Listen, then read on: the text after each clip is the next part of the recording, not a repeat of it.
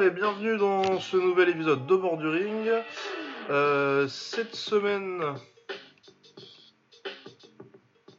on vous parle euh, de K1, autant du K-Festa de la semaine dernière que de la deuxième partie qui sera euh, dimanche prochain. On va revenir sur. c'est il y a 10 jours, mais ça vaut le coup d'en parler quand même. C'est Estrada contre Chocolatito, la revanche. Vu que je pense que c'est le combat de l'année. Et que je pense pas que ce sera battu, même si on est encore. si c'est encore tôt. Et euh, de quoi d'autre? On avait dit qu'on parlait une preview de l'UFC euh, avec euh, Nganou contre. contre Stipe pour le titre de Heavyweight ce week-end et de Virgil Ortiz Jr. contre Maurice Zucker et je pense que c'est à peu près tout et de toute façon si, si je me rappelle le truc. L'UFC, oui on n'a rien vu de, l'UFC de cette semaine. Euh, alors, je suis rejoint par Baba comme d'habitude et par Romain, comment ça va les gars? Eh ben, ça va et toi? Bah écoute ça va, Ça va, ça va. je sors de petite sieste là. Et surtout, du coup, sujet abordé, on est, j'ai, je viens juste de m'en rappeler, il faut absolument qu'on parle de, du vol de l'année. De Oh. Oh putain, oui, c'est vrai. Oui. Le, le- le braquage du siècle, c'était ça la formule consacrée. Oui, donc Ed Morgan Charrière contre. euh, C'était Vucenic, Jordan Vucenic. Ouais. J'ai trouvé très bon d'ailleurs. Mais bon. On va me retirer mon passeport. Euh, vous voulez commencer par quoi, euh, Kewan, du coup? Euh, ouais, c'est le gros morceau, puis à la limite, c'est le truc que j'ai le Ouais, plus de trucs à dire, pourquoi pas. Euh, alors, je vais me retrouver la carte sous les yeux.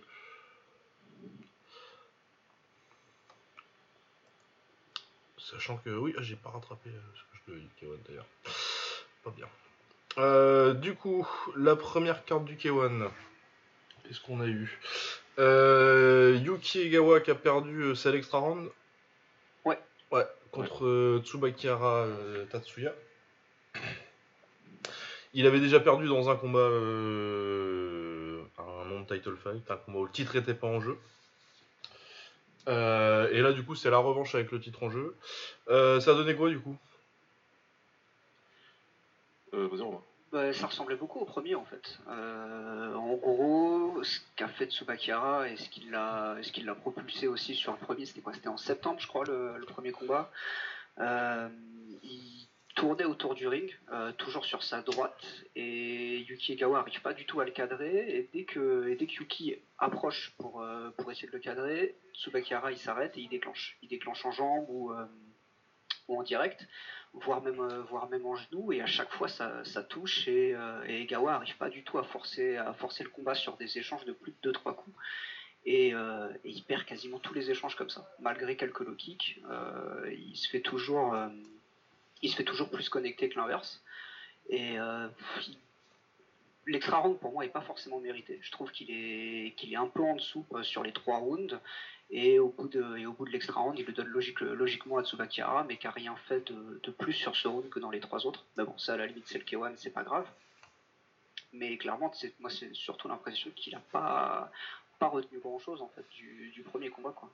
Il est un peu plus actif. Euh, tu sens que sur le premier il a été surpris, il est un peu plus actif, il essaye un peu, mais le mec il tourne toujours sur le même côté. Il n'y a pas un middle qui part, il n'y a pas de, il n'y a pas de, il y a pas de tentative de, de, de l'arrêter et c'était, assez dommage en fait. Ouais, c'est- clairement ça. C'est clairement ce qui s'est passé. Il n'y a pas eu d'évolution par rapport au, au premier combat. Et, euh, et il a. Il a euh, il l'a il l'a outsmart en fait, tout simplement. Parce que, comme tu as dit, il tourne, il tourne, il tourne, il attendait. Et puis dès l'instant où Egawa, justement, qui lui était sur un espèce de, de, de- de jeu de jambes où il sautillait euh, pour essayer de se rapprocher et pour euh, essayer de se rendre peut-être un peu plus alerte, mais euh, du coup. euh, ça profitait à Tsubakihara qui lui s'arrêtait quand il voulait s'arrêter. Il envoyait sa, sa salve. Et du coup, ça déstabilisait un petit peu Egawa qui perdait ensuite le temps de, de- de se repositionner, de Ouais. reprendre sa chasse. Mais euh, Tsubakihara, il est déjà parti. Quoi, Ouais. C'était, flagrant sur les coups de genou sautés. Il en a passé plusieurs au corps. Et Gawa, le temps qu'il les prenne et qu'il essaye de contre-attaquer, Tsubakihara, il est déjà à l'autre bout du ring en fait. Ouais, c'est ça. Parce que lui, il, il, essaie de reprendre sa position et de, de, repartir là sur ses sautillements. J'ai pas compris ce que j'ai dit moi en live. Il devrait, euh, il devrait arrêter de sautiller comme ça, se planter et envoyer les coups. Puis accepter de toute façon que tu vas en prendre parce que. Ouais. Il, est petit, il est rapide, tu sais qu'il va prendre des coups, ok. C'est le genre d'adversaire que Takeru, pour moi, il a, poids euh, normal. Il éclaterait parce que euh, Takeru, il, il, se prend pas la tête. C'est-à-dire, ok, d'accord, je vais, je vais prendre des coups, mais mais à un moment, je vais, je vais finir par, par, te, par te noyer, quoi. Mais Gao, il est pas, visiblement pas, pas capable de faire ça, quoi. Ouais, non, c'est dommage. Ça touchait un peu plus en low kick cette fois-ci. Il a un peu plus essayé de le marteler, mais pas assez, quoi. Et ouais, non, non, ça n'a pas, ça a pas marché du tout. Il a, il a, tenté des trucs un petit peu spectaculaires pour l'éviter de tourner. Il a tenté un espèce de hook kick retourné, là, c'était pas mal, mais il en a fait qu'une fois. Et mais vraiment, j'ai pas compris pourquoi est-ce qu'il a pas sorti les middle. Euh, tu, lances le, tu lances le middle gauche sur un mec qui tourne sur sa bah, droite. Sur un ouais, c'est ça, sur un mec qui tourne, en général, euh, si tu veux couper, c'est des circulaires, quoi. Bah ouais. Et ouais, non, voilà, c'était un peu décevant parce que moi j'attendais beaucoup de ce, rematch. Je pensais qu'il allait prendre un peu plus les, leçons et que ça allait donner en plus un combat un peu plus engageant parce qu'au final, c'est vrai que c'était pas, pas non plus passionnant. quoi. C'est aussi ça le problème, c'est que euh, ça n'a pas donné un match qui était super. Euh, ah, bah je pense que. Très technique, mais c'était pas plaisant à voir. Ouais, parce que moi j'aime beaucoup Tsubaki Hara, mais je pense que euh, les les exécutifs du K1, euh, ils préfèrent que ce soit Egawa le champion. Ah bah ouais. qui fait ah, des KO plutôt qu'un mec qui tourne. Et, euh. Mais non, bah, je suis content pour, Egawa, pour euh, Tsubakira surtout. Que ils lui ont fait faire deux fois alors qu'il a bien gagné direct sur le premier. Donc ouais, non, content. Ah, c'est des stratégies à la Capcom ça. Tu, tu, tu, tu, tu le boss plusieurs fois de suite là. Euh, ensuite, euh, Hideaki Yamazaki, c'était pour le titre aussi, je crois, contre Fukashi. Euh, visiblement, il était blessé, du coup, il a dit j'y étais quand même, mais il fallait que je le mette KO vite, du coup, il l'a mis KO en 1 minute 10. Ouais, c'est un grand malade, alors que surtout, il devrait être à la fin de. Il, a quel âge maintenant? Il commence à se faire vieux. Hein. Ah, il, doit, il doit avoir 33, 34 ans, un truc comme ça. Ouais, c'est ça, quelque chose comme ça, je crois qu'il est... Je pense qu'il était pas de 87. Ah, si, il est de 87. Il a eu 84 ans. Euh, il a eu 34 ans euh, en février. Ah, Donc, ça a été le. Ça a été le... Pardon, vas-y, vas-y. Ouais, vas-y, vas-y.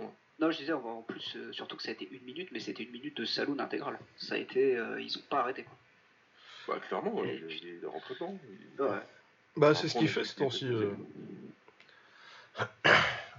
il est, il est, blessé, donc ça peut justifier. Et puis de toute façon, Fukashi, voilà quoi. C'est pas le. Non, non c'est un bagarreur, mais c'est pas.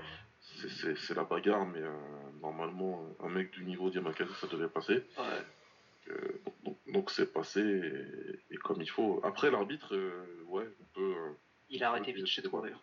Il a arrêté un peu vite quand même. Ouais. Surtout qu'il a le droit de compter et, de laisser repartir. Je, je, suis pas pour, hein. la plupart du temps, je dis d'ailleurs que qu'il faut protéger le gars et que j'ai plus tendance à donner raison à l'arbitre dans, des cas comme ça, mais là, pour moi, ouais, il a arrêté vite. Quand même. Mais c'est super chelou parce que juste avant, en plus, il prend deux. Euh, Fukashi, il tombe, euh, il tombe deux fois, donc il y en a un qui est un peu discutable, mais il y en a un pour moi où il tombe sur un, sur un coup de poing retourné, et normalement, sur un coup de poing retourné, t'arrêtes, et il l'a pas arrêté, enfin, il l'a pas arrêté, il l'a pas compté là-dessus. Ouais, il l'a pas compté. Et alors que là, effectivement, euh, sur le jab, il l'a arrêté tout de suite, même si effectivement, ça avait l'air assez, assez costaud parce qu'il s'est roulé parce qu'il a fait un tour sur, sur lui-même en, tombant, mais ouais, mais moi j'aurais, quand même lancé le compte. Mais bon. Ouais, il, est bien tombé et tout, mais ouais, voilà quoi. Lui donner une chance de compter 8, de, de, le relever, de voir si, les gants. comment il est quoi. Ouais. Mais, mais bon, apparemment il avait pas, pas spécialement envie, euh, l'arbitre, donc écoute. Pas mal pour Yamazaki, tombé pour lui, hein. il fait une fin de carrière tranquille, le mec il est champion du K1, il, il défend sa ceinture. C'est bien pour lui. Ouais, non, mais ça va. Ah non, c'est une, belle, c'est une belle fin de carrière. Là. Euh, Yuta Murakoshi qui bat par décision euh, Ryusei Yashizawa qui est sorti de sa retraite. Bon. J'aime pas euh, Ashizawa personnellement. Euh, ce que j'allais dire, il, me, il m'énerve. Ouais, non, c'était c'était assez, c'était assez relou, surtout qu'il y avait moyen d'arrêter le truc rapidement, mais comme il a mis un, un low kick dans les couilles de, d'Ashizawa euh, pendant son enchaînement, euh, ça a été compté comme un, Ouais, comme un. Euh, comme, comme, comme, une faute, enfin comme un, comme un Kuba plus que, plus que comme, comme un down. Mais c'est dommage parce qu'il était vraiment, vraiment. il était vraiment parti. Quoi. Ouais. Et du coup, ouais, c'est et puis tout le reste du tout le reste du combat, Utah il était au-dessus clairement, mais c'était pas c'était pas extraordinaire. Ouais, bah Utah quand il fait le taf sans plus, quoi. Ouais, voilà. c'est ça. Euh, Koya Orabe contre euh, Hikaru Asumi. Je sais pas qui c'est qui a bouqué ce combat, mais euh, bon. Je, je comprends pas ce qui s'est passé. ouais. Dans, dans, dans quelle optique? Parce que euh, on, on m'a dit, euh, quand j'ai dit que je trouvais le combat débile, euh, parce que Asumi a absolument pas le niveau pour boxer au, un, un. Déjà, je pense pas qu'il ait le niveau pour boxer Hirotaka, alors Koya, c'est compliqué. Oui, et on m'a dit oui, mais euh, Koya il revient. Je fais, mais Koya il a déjà battu son dernier combat. Koya il a battu, comment il s'appelle Shinohara, Yuto Shinohara, qui est beaucoup plus fort pour le coup que, que Asumi, vu que c'est un top 10, euh, top 5 même, à 63 kilos. Donc ouais, non, je sais pas ce que c'était le projet, mais bon, bah, Koya il a gagné. Ah non, mais c'est sur celui-là le logo, je me suis planté. Mais oui, oui, c'était, mais ouais, c'était, ouais, c'était outclassé sur euh, sur trois rounds pour euh, pour Hikaru, c'était c'était très compliqué à, à regarder et ouais, c'était pas passionnant non plus. Ouais, ouais, ouais, rien, rien à revenir de, de, de ce combat. Ouais, tu sens qu'ils l'ont peut-être booké pour qu'il y ait un pour qu'il y ait un joli un joli KO, un truc, mais Ouais, final, je pense que c'était le- euh, Je pense que c'était ça le projet. Euh, Kaito Ozawa contre Tatsuki Shinotsuka. J'aime beaucoup Shinotsuka qui était au Rise. euh, Je trouve qu'il est très fun et euh, bon prospect. Euh, Kaito, il a fait le combat, un des combats les plus dégueulasses et les plus Ah, pourris oh. que. Enfin, pourris. Pourris au sens euh, tricheur de... du terme. Mais parce que c'était une masterclass là. Entre euh, je te mets des low kicks, si ça arrive dans tes couilles, bah c'est tes couilles, c'est ton problème. Le petit, le magnifique enchaînement, il y a un moment, il y a un petit euh, coup de boule genou, genou au corps. Où, Oui. Où après il regarde l'arbitre, il fait genre bah quoi, j'ai mis un genou, c'est autorisé les genoux. Ah non, mais ça c'était la même technique que tousser quand tu pètes. hein. C'était vraiment le, Ah le, non, non. le, le- le même truc. Il a essayé de les caler au même moment pour faire semblant. Putain, c'était. Ah Patrick, euh, Patrick Bruel point JPEG. Putain. Bon, Et on s'est tapé un extra round de ça en plus. oui, parce que euh, bah du coup, euh, je crois qu'il en a pris trois euh, des combats euh, Shinotsuka. Ouais, je crois que Mais bon, après, quand dès qu'il accélère en anglaise, généralement, il réussit à déborder Kaito. Généralement, c'est à ce moment-là que soit il lui met un coup de boule, soit il lui met un coup de, un coup de pied dans les couilles. Ouais, où ça a beaucoup accroché aussi. Ouais, aussi pas mal.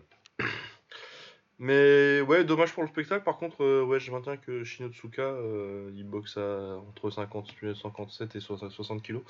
Très bonne, très bonne addition euh, au K1. Ouais.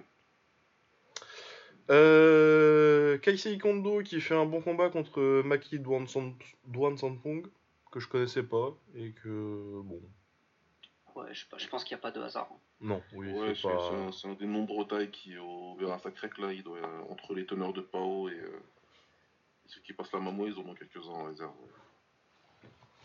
Ouais, bah il avait des middle et des droites, et des droites au corps, quoi. Et il avait que ça. C'est tout. Ouais, puis il était plus petit, il était beaucoup plus petit que Kondo Ouais. aussi, qui est énorme pour la KT. Ouais. Mais sinon, ouais, performance solide de Kondo, quoi. Mais bon, quand. euh, Bah, ouais, pour moi c'était un peu une leçon de si vous savez pas quoi faire contre les middle, euh, bah, regardez le combat. Il le compte de Ouais. toutes les façons possibles. Coup de genou, euh, coup de poing, euh, rem- remise derrière.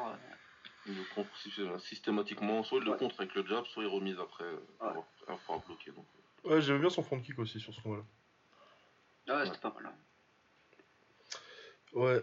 Euh, Victor contre Ayato Suzuki, bah écoute, je m'en rappelle plus déjà. Et ben il l'a matraqué en low kick. Euh, Vitor. Vitor a matraqué euh, Ayato euh, en low kick pendant, pendant 3 rounds.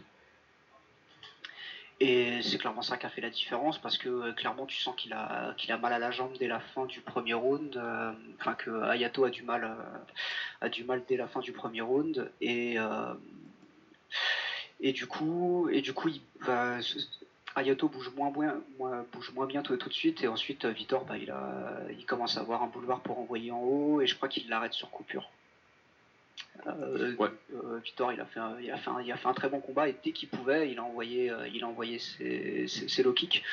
Euh, on était à- ouais, surtout, j'ai l'impression qu'il visait pas mal le genou, voire pas mal le, le, le mollet euh, potentiellement. Donc, euh, je sais qu'on va encore reparler de calf kick, etc.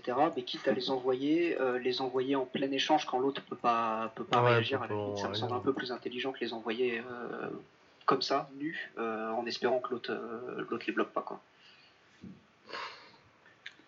Donc non, c'était bah, c'était pour le pour le coup, c'était bien joué de sa part parce que je le voyais pas gagner personne. Ouais, après Suzuki, euh, pour moi, c'est vraiment euh, le niveau crush et je vais perdre en main card K1 quoi. Bon, Victor, la dernière fois qu'il était venu, il s'était fait fumer, non? C'était contre qui déjà? Ouais, mais c'était contre euh, Noiri, non? Ah, attends. Euh... Ouais, c'était contre euh, Noyori et Haraguchi. Au Rise. Ouais, voilà. Au prix des top. Pas pris des printes non plus. hein. Donc ouais, mais pas du le coup, même voilà, niveau. si- s'il peut se faire un petit, un petit trou euh, en, milieu, en milieu de carte ou au crush, ça, ça peut être pas mal. ouais. Ouais, bah ouais, bah c'est encore un des mecs qu'ils ont récupéré au Rise, ça. Ouais, non, mais c'était bien, c'était plaisant. hein. Moi, j'ai bien aimé aussi. hein. Ouais. Euh, Il y a Satari Wirasakrek qui a éclaté euh, Isaki Kato. Ça commence à sentir un peu la fin, je pense, pour Isaki Kato. Ouais, je pense que ouais. Parce qu'il a quoi 38 Ouais, 39 même. Et ouais, ça commence à sentir la fin parce que là, il, puis il a pas vu le jour, hein, il se fait mettre KO en deux rounds. euh. Ouais, il y avait, il y avait différence de tout, différence d'impact, de vitesse, de, de, de tank et de. Enfin, comment les coups étaient encaissés et tout, ouais, tu sentais que, que ça allait vite euh, être compliqué, ouais. Il est bon, il est bon le, le Satari, franchement, il envoyait ce qu'il fallait, Ouais. comme il fallait, euh, des bonnes jambes, les points aussi agressifs. euh. Ouais, en middle, c'était pas mal. J'ai bien aimé, euh, Ouais. j'ai bien aimé le boulot. ouais. Et euh, mais encore un Iranien. Bah, c'est pas l'Iranien qui avait combattu la dernière fois. Ah non, c'est pas. Non, lui. c'est Karimian Non, qui l'avait boxé. Ah, Qui non, non, boxe non, je euh, pense pas. Je pense pas à Karimian. Je pense à un autre qui avait fait. Non, il y en avait un autre, ouais, pas absolument- Karimian, mais encore un autre. Absolument génial. Ah si, c'était ça. C'était contre, c'était contre Seiya au crush, je crois. Et ça avait donné un combat, euh, un combat Looney Tunes. C'était, c'était assez cool. Donc ouais, moi je suis, je suis absolument fan de ce mec-là. Ouais, pas mal. Ouais, euh, le reste de la carte, euh, moi je retiens euh, Taito Gunji qui, euh, qui bat euh, Riku Morisaka. Bonne petite perf, euh, j'enchaîne. euh, Bah, de toute façon, euh, Taito c'est euh, une copie de. Ma... C'est un enfant de Masato, ça, donc. euh, Autant sur le côté auto-bronzant que euh, j'enchaîne un peu en anglais, je tricote en haut et euh, j'enchaîne en low kick derrière. Et donc, il- ouais, qui, il envoie au tapis aussi d'ailleurs. euh, il envoie Morisaka au tapis. euh.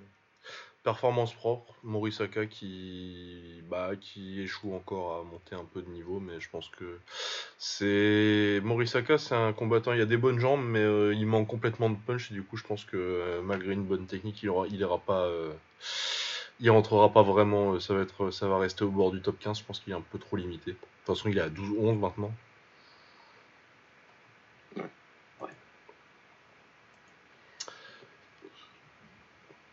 Euh, et sinon, qu'est-ce que je retiens?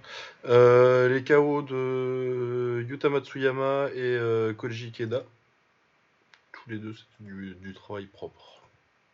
J'ai pas du tout vu. Je crois que ce que j'ai, ce que j'ai rattrapé, il y avait pas les, il y avait pas les premiers pas les je, ouais. rat- je rattraperai ça bah, ce week-end. Ça va être disponible dans, dans Ouais. 3-4 jours. Donc, Bah, dimanche, je pense. Ouais. À peu près en que-. Ouais, voilà, de toute façon, après, c'est des, c'est des combattants vraiment en début de carrière. euh, Koji, il a. Ikeda, il a 6 combats et euh, Matsuyama, c'était son troisième.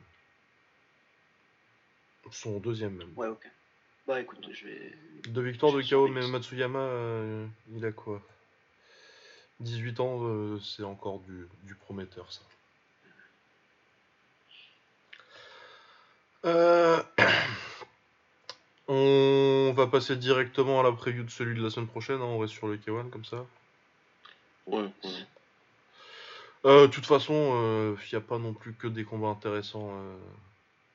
Ouais, donc bah en fait, ouais, tu, tu sens clairement qu'il y a la carte de- du week-end euh, du week-end dernier qui était vraiment une belle carte euh, avec euh, du monde. Enfin, ils ont mis en tout cas le, leur plus gros star et là, euh, clairement, c'est porté par Takeru et Leona. Quoi. Ouais, après, euh, si, il y a le milieu, le milieu de carte est sympathique, il y a deux trois très très bons combats, je trouve. Ah, il y a qu'on n'a pas, j'ai pas vu, j'ai rien dit. Il y a aussi. Euh, ouais, c'est pas forcément pas euh, qu'on n'a pas e-box Daiki donc euh, c'est pas. Mais bon, on va parler du main event en premier. Takeru contre Yona Petas, donc euh, la grande star du K1 contre le mec dont il voulait pas. Et que finalement il a continué à gagner, et il mettait même des KO, du coup ils ont été un peu obligés de lui donner. Ouais. Bon, ils ont laissé sa mère mourir avant quand même. Pas déconner. Euh, ouais, mais un, adver- un adversaire, euh, un adversaire intéressant pour Takeru euh, parce que ça fait quand même un, un grand qui boxe, qui boxe à distance euh, et un vrai 60 kg. Du coup, ça fait un bout de temps quand même. Oh, ça, fait- Ouais. c'est c'est son combat le plus, le plus dur depuis. euh, Je sais même pas, sur le papier. Bah attends, je vais te dire. Je même pas dire, peut-être le tournoi euh, en short notice, peut-être. Euh, ouais, parce qu'il y a eu quoi depuis ça? Euh, Galardo. Je vais pas dire que c'était a- dur contre Galardo. Hein. Bah Murakoshi, c'était dur Ouais, quoi. voilà, mais... c'est ça. Et puis Murakoshi, ça a failli lui échapper quand même. Ouais, c'est vrai que aussi c'était dur. Bah après, ouais, Ouais. moi je pense que Murakoshi méritait l'extra round. Mais... Ouais, non, mais clairement, je pense qu'on avait déjà discuté à l'époque et c'était aussi le point de vue. Après, t'as cette espèce de d'effet où euh, bah, Pétas il l'a sorti en 3 rounds. Ouais, après, ça, après, c'est. Non, voilà, après c'est hein. le cinéma. Mais c'est oui. les styles qui, c'est les styles qui font les combats, mais c'est vrai que t'as ce, t'as cette espèce de lecture un peu qui se. qui se- Ouais, ouais, non, qui- ça, ça fait toujours bien dans un VTR euh, de Ah bah dire ouais. que lui il a galéré, euh, alors que moi je l'ai mis KO Ah. quoi. T'as un côté à la. Comment ça s'appelle bah, dans, dans Hippo, là, entre Itagaki et, euh, et Hippo, ça fait très Oui. bien. Euh, mais, euh, mais après, voilà, c'est pas. et Puis euh, Murakoshi, il a pas du tout fait le même combat contre Pétas qu'il a fait contre, Ouais. euh, Ouais, c'était contre, euh, contre Takeru. Mais du coup, ouais, ouais, mais- oui, je, je pense que ça va être un combat, un combat difficile et euh, je sais même pas. euh, je suis en pleine hésitation sur mon pronostic perso. Ouais, ouais, ouais. Takeru, Mais mais- non, mais tu, tu, tu, tu vas te dire ça, tu vas te hyper et il va le mettre KO en deux rounds. je le sais parce que je suis en train de le faire. mais euh, mais non, j'ai appris à pas trop douter de Takeru. Surtout que ouais, c'est pas pas pas vraiment comme ça que je le vois perdre. euh. Après ouais, il veut être chiant, il a un bon jab, mais je pense qu'il n'y a pas il y a pas forcément la vitesse dans le jab euh, pour que vraiment décourager euh, décourager Takeru. Mais du coup, ouais, puis je, je repense à ce que tu disais il y a, il y a 5 minutes sur, euh, sur euh, Egawa contre euh, Tsubaki Hara. Euh, Pétas, il boxe un petit peu comme ça aussi. Il boxe, il boxe un petit peu à la Tsubaki Hara. Et du coup, euh, Takeru, normalement, il sait gérer. Ouais ouais non, je pense que je pense que il va peut-être galérer le premier round, mais je pense qu'après au moment il y a un bout d'un moment ça va passer et surtout il va le matraquer au corps. C'est surtout ça qui me qui me, qui me donne la confiance dans Takeru. Ouais. Et puis surtout, il y a le fait que moi je suis toujours resté. euh, ça, ça fait très longtemps que je sous-estime Leona Petas. Parce que je me rappelle de son début de carrière où euh, il battait Iga et ensuite il perd, con- il perd contre Toshi, tu vois. Et... Ouais. Comme c'était jamais. un- c'était moi, C'est un, c'est un- c'est un mec que j'ai jamais vu aller euh, super haut au début de carrière. Et, euh, Bon, finalement, il m'a fait mentir et j'aime bien maintenant. Mais... mais ouais, non, je pense que, je pense que Takeru ça passera. Euh... Ouais, Baba? Euh, moi j'ai Takeru, j'ai Takeru, mais euh, sans, sans être particulièrement confiant quoi. C'est, enfin, oui et non. Moi, pour moi, la physionomie, c'est, c'est, un peu similaire à ce qui s'est passé avec, euh, avec Murakoshi ou avec, ou avec d'autres quoi.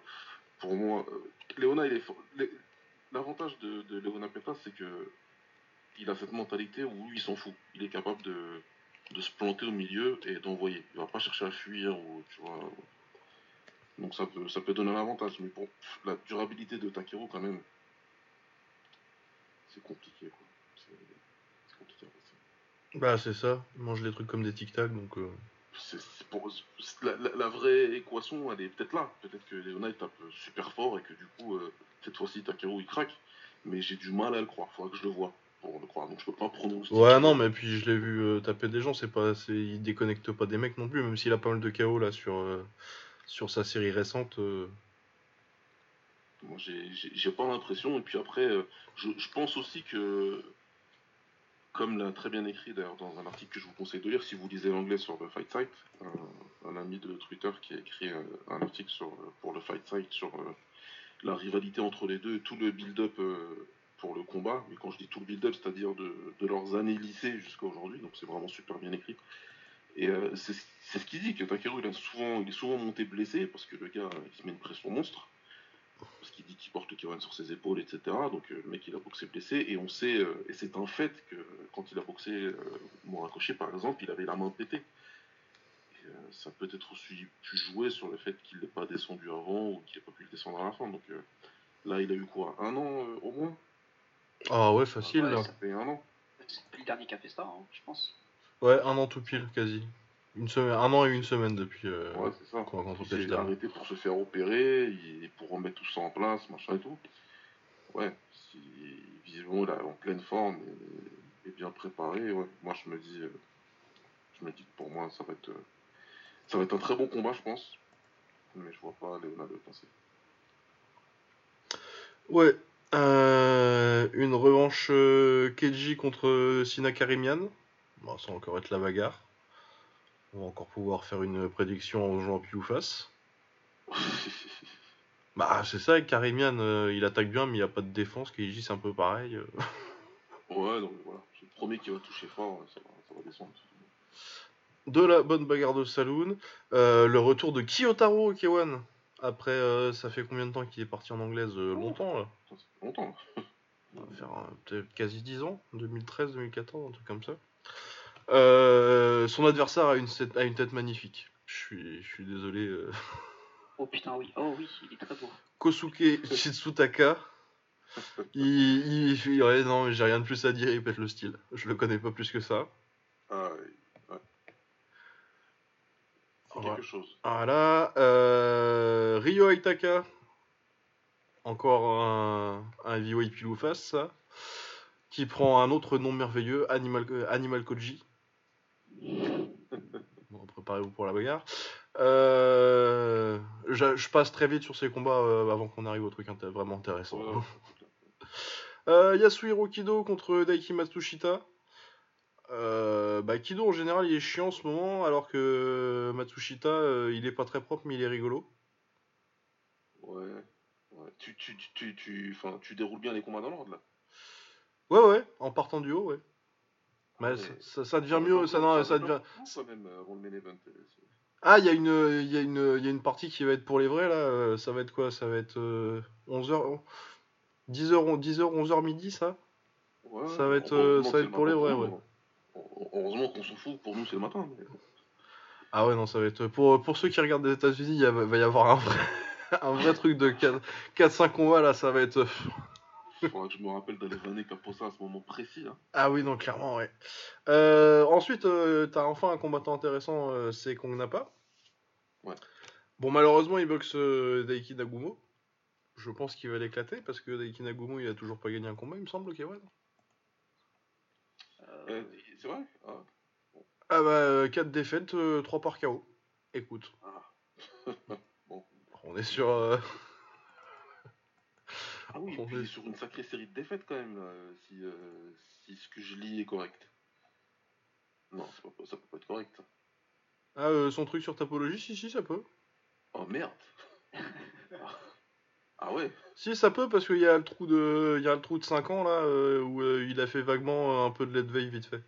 Ouais, C'est pour ça qu'ils l'ont ramené d'ailleurs.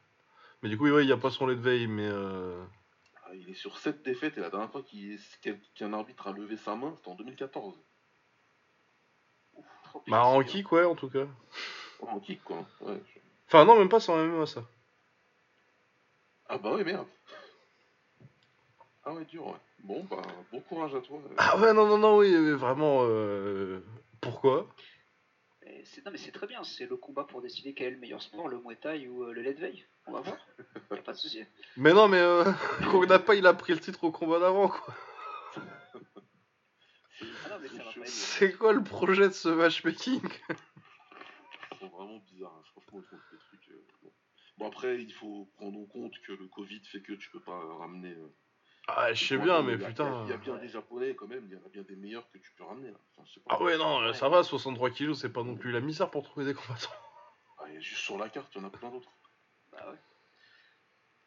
Bah, le truc, c'est quoi Il a pris euh, Chinois il y a pas longtemps, mais bon. Bref. Ouais, bah après, ouais, c'est pas grave. Hein. Oui, c'est ça, c'est pour ça qu'il est fait chier les rematchs d'habitude, euh, les japonais. Euh, Masaki Noiri contre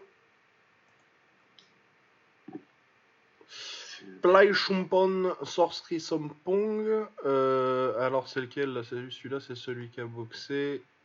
Euh, Oui, il a boxé euh, T98, là, je sais plus ce que c'est son nom. euh.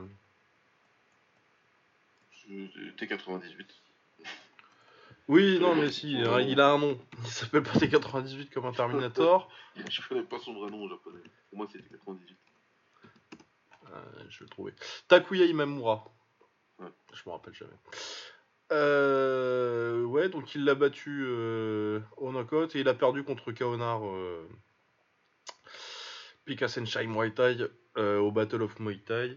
Ouais, bah c'est un gaucher. Il boxe très très très relax. Du coup, ça va pas, ça, ça va pas très vite. Il attend un petit peu de caser son son middle euh, et sinon euh, du clinch, mais ça, ça va pas lui être très utile euh, en, kick. Je pense pas qu'il ait déjà boxé en Muay, je pense pas qu'il ait déjà boxé en kick. Et ouais, un mec qui boxe relax comme ça sur un rythme très très lent contre Noiri en kick pour un premier combat en kick, je pense pas que ce soit une très bonne idée. Parce que t'as le, bah, t'as peut-être le meilleur pressure fighter du kick en face euh, qui va t'avancer dessus, qui va te matraquer le corps et qui va pas te laisser. Tu vas pas t'en sortir en envoyant, euh, Ouais. en envoyant 4 middle par minute quoi. Ouais, non, mais ça va être compliqué. Ouais, bah ça va être un combat. euh, Bah, au moins, c'est avec un peu de chance, ce sera fun. Tu vois. Et je pense que c'est quand même ça qui domine les match-up en général, c'est l'idée de- de- d'essayer de, donner du spectacle un petit peu. euh. Ah ouais non mais puis il est pas mauvais en plus, c'est juste que je pense qu'au niveau du style, il va très très mal s'adapter au rythme Ouais. du kick quoi. Ouais. C'est vraiment un mec qui va euh, sortir les middle mais euh, relax et euh, ensuite euh, un petit coup d'une espèce de projection. Après il était pas mal contre Kaonar mais oui en kick ça marchera absolument pas et surtout pas contre Noyuri je pense.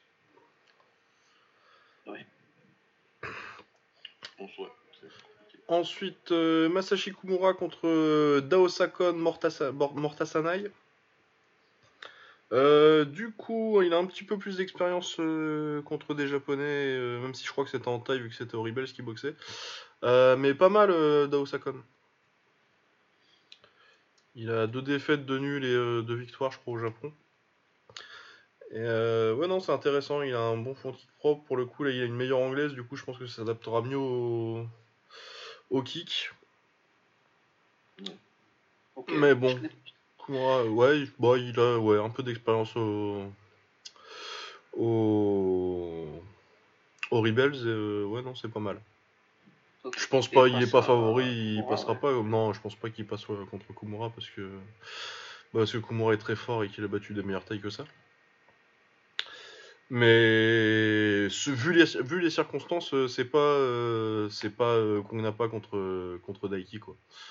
Il va être favori, euh, tu t'attends pas trop à ce que le taille gagne en face, mais c'est quand même un, un combattant de bon niveau en face. Ok, c'est cool. C'est un mec qui sait boxer quoi. Yuto Shinohara contre Yuma Saikyo entre combats de mecs qui doivent se relancer, ils sont sur deux défaites de suite. Je sais pas s'ils se sont déjà boxés d'ailleurs. Pas le souvenir. Possible que oui, mais. Yuto Shinohara. Euh, non, ils se sont pas boxés. Euh, du coup, euh, Saikyo, il a perdu deux fois contre Leona Petas et il vient de perdre contre Tomoya Yokoyama. Il n'y a pas de honte. hein. Euh, autrement, il a, il a que 8 combats. euh, du coup, je pense que c'est compliqué euh, si tu dois te relancer de prendre Shinohara. Ouais. Qui a déjà l'expérience, qui a battu Kong Napa une fois. je pense pas que ce soit très ouf comme, comme match-up pour lui, mais bon. Bon courage. Euh, et ensuite, on a les deux combats qui m'intéressent le plus sur la carte. Euh, bah, du coup, Tomoya Yokoyama, qui est euh, celui qui avait battu euh.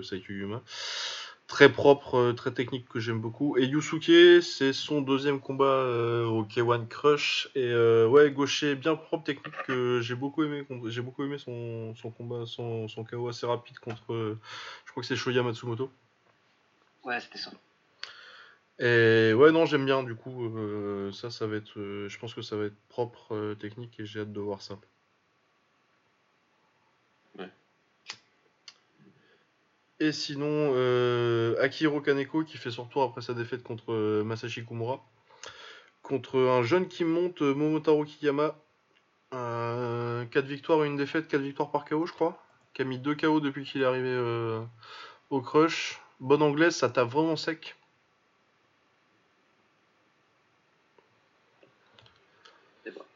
Ouais, bah, ça peut être pas mal du tout. Je pense que Non, je ouais, le- Normalement, je les regarde, mais euh, j'en ai aucun souvenir.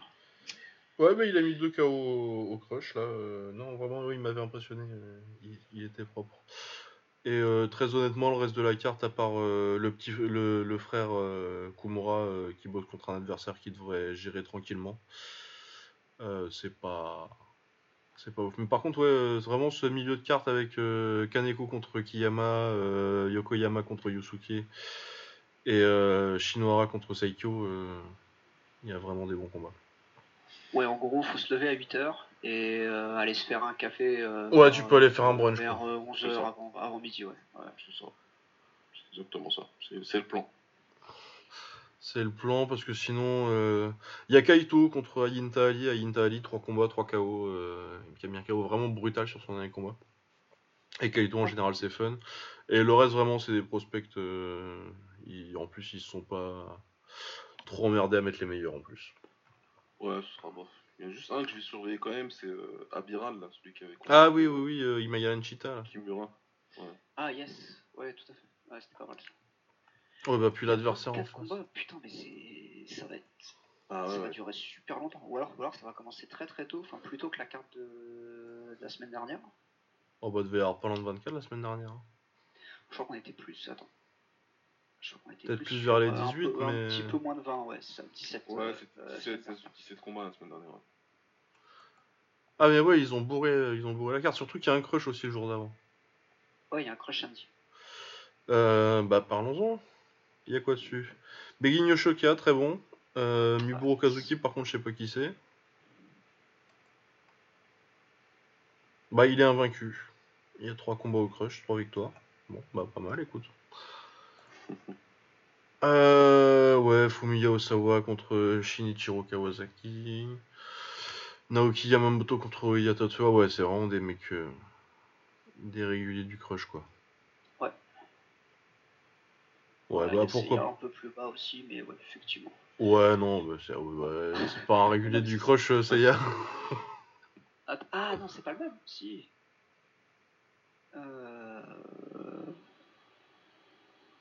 Mais tu sais quoi, moi c'est un des mecs que j'ai quand même. C'est c'est pas un des mecs que j'ai le plus vu, mais c'est un mec, c'est un des premiers mecs que j'ai retenu parce que euh, c'était un des seuls qui avait son nom écrit, euh, écrit Ouais, en, ouais, en en- magie, en, Ouais. en- en lettres humaines, donc je l'ai retenu, mais j'ai toujours été assez déçu de ses combats. Mais quand il est là, je suis, je suis content, je sais pas pourquoi, alors qu'en fait à chaque fois je suis déçu. Bah, ça, c'est ça, c'est l'enfance et les cheveux du zodiaque, ça, c'est tout. Ça t'a Ouais, conditionné, on t'a dit Seiya, t'es content. Ah, bah ouais, bien sûr. Ça doit être ça. Va pas avoir la discussion sur qui est le meilleur chevalier du zodiaque, mais c'est qui Euh, évidemment. Enfin, Bah, ouais, mais du coup, je sais pas pourquoi tu fais comme si on était euh, d'un autre côté du débat que toi. Non, c'est parce qu'on n'est pas d'accord avec Baba sur, euh, sur euh, Son Goku versus Vegeta, mais ça va. non, bah non. J'avais oublié. Ouais. Ah, D'accord, moi je suis pas pour les, les, les, darons aussi mauvais que ça. Mais bon, ça. En tant que père, je ne peux pas supporter ça, voyons. Euh, de quoi euh, euh, C'est c'est la daronne duquel que tu supportes pas Parce que c'est pas tellement. euh, c'est goût.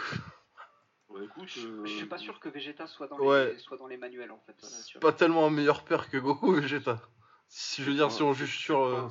C'est pas un super bon père, mais c'est quand même un bien meilleur père. Il a pas laissé son fils dans le désert avec un dinosaure et, et un alien vert, quoi. Enfin, les gars. Il s'est suicidé pour le monde. tu vois. Ouais, ouais. Et puis quand il a été ressuscité, qu'est-ce qu'il a dit? Il a dit Je vais adopter un petit indien là et je me barre. et puis toi, mon deuxième fils là, rien à foutre. Bah, bah, ça va, il a passé 10 ans avec lui et dit comme ça, c'est une mission humanitaire. Ça va, c'est cool. Ouais, ouais. Bon, Non, euh, mais ouais, non, effectivement, ouais, je vois. Euh, Seiya, je, je serais là pour lui, pour le voir, euh, pour le voir perdre, je suppose. Mais euh, je serais là pour lui. alors, on sait pas c'est quoi l'adversaire en face? C'est Tatsuki, putain, que je connais pas. C'est pareil, j'ai dû le regarder déjà, mais. Ah, ben oui, c'est ça. Hein. À un moment, euh, tu, vois, tu vois tellement de combats que. euh, Leur tête, elles te disent vraiment quelque chose. Voilà, même Euh, pas- 3 victoires, 4 défaites, 3 nuls. Pas sûr, il, il, il avait peut-être gagné, euh, Seiya, là.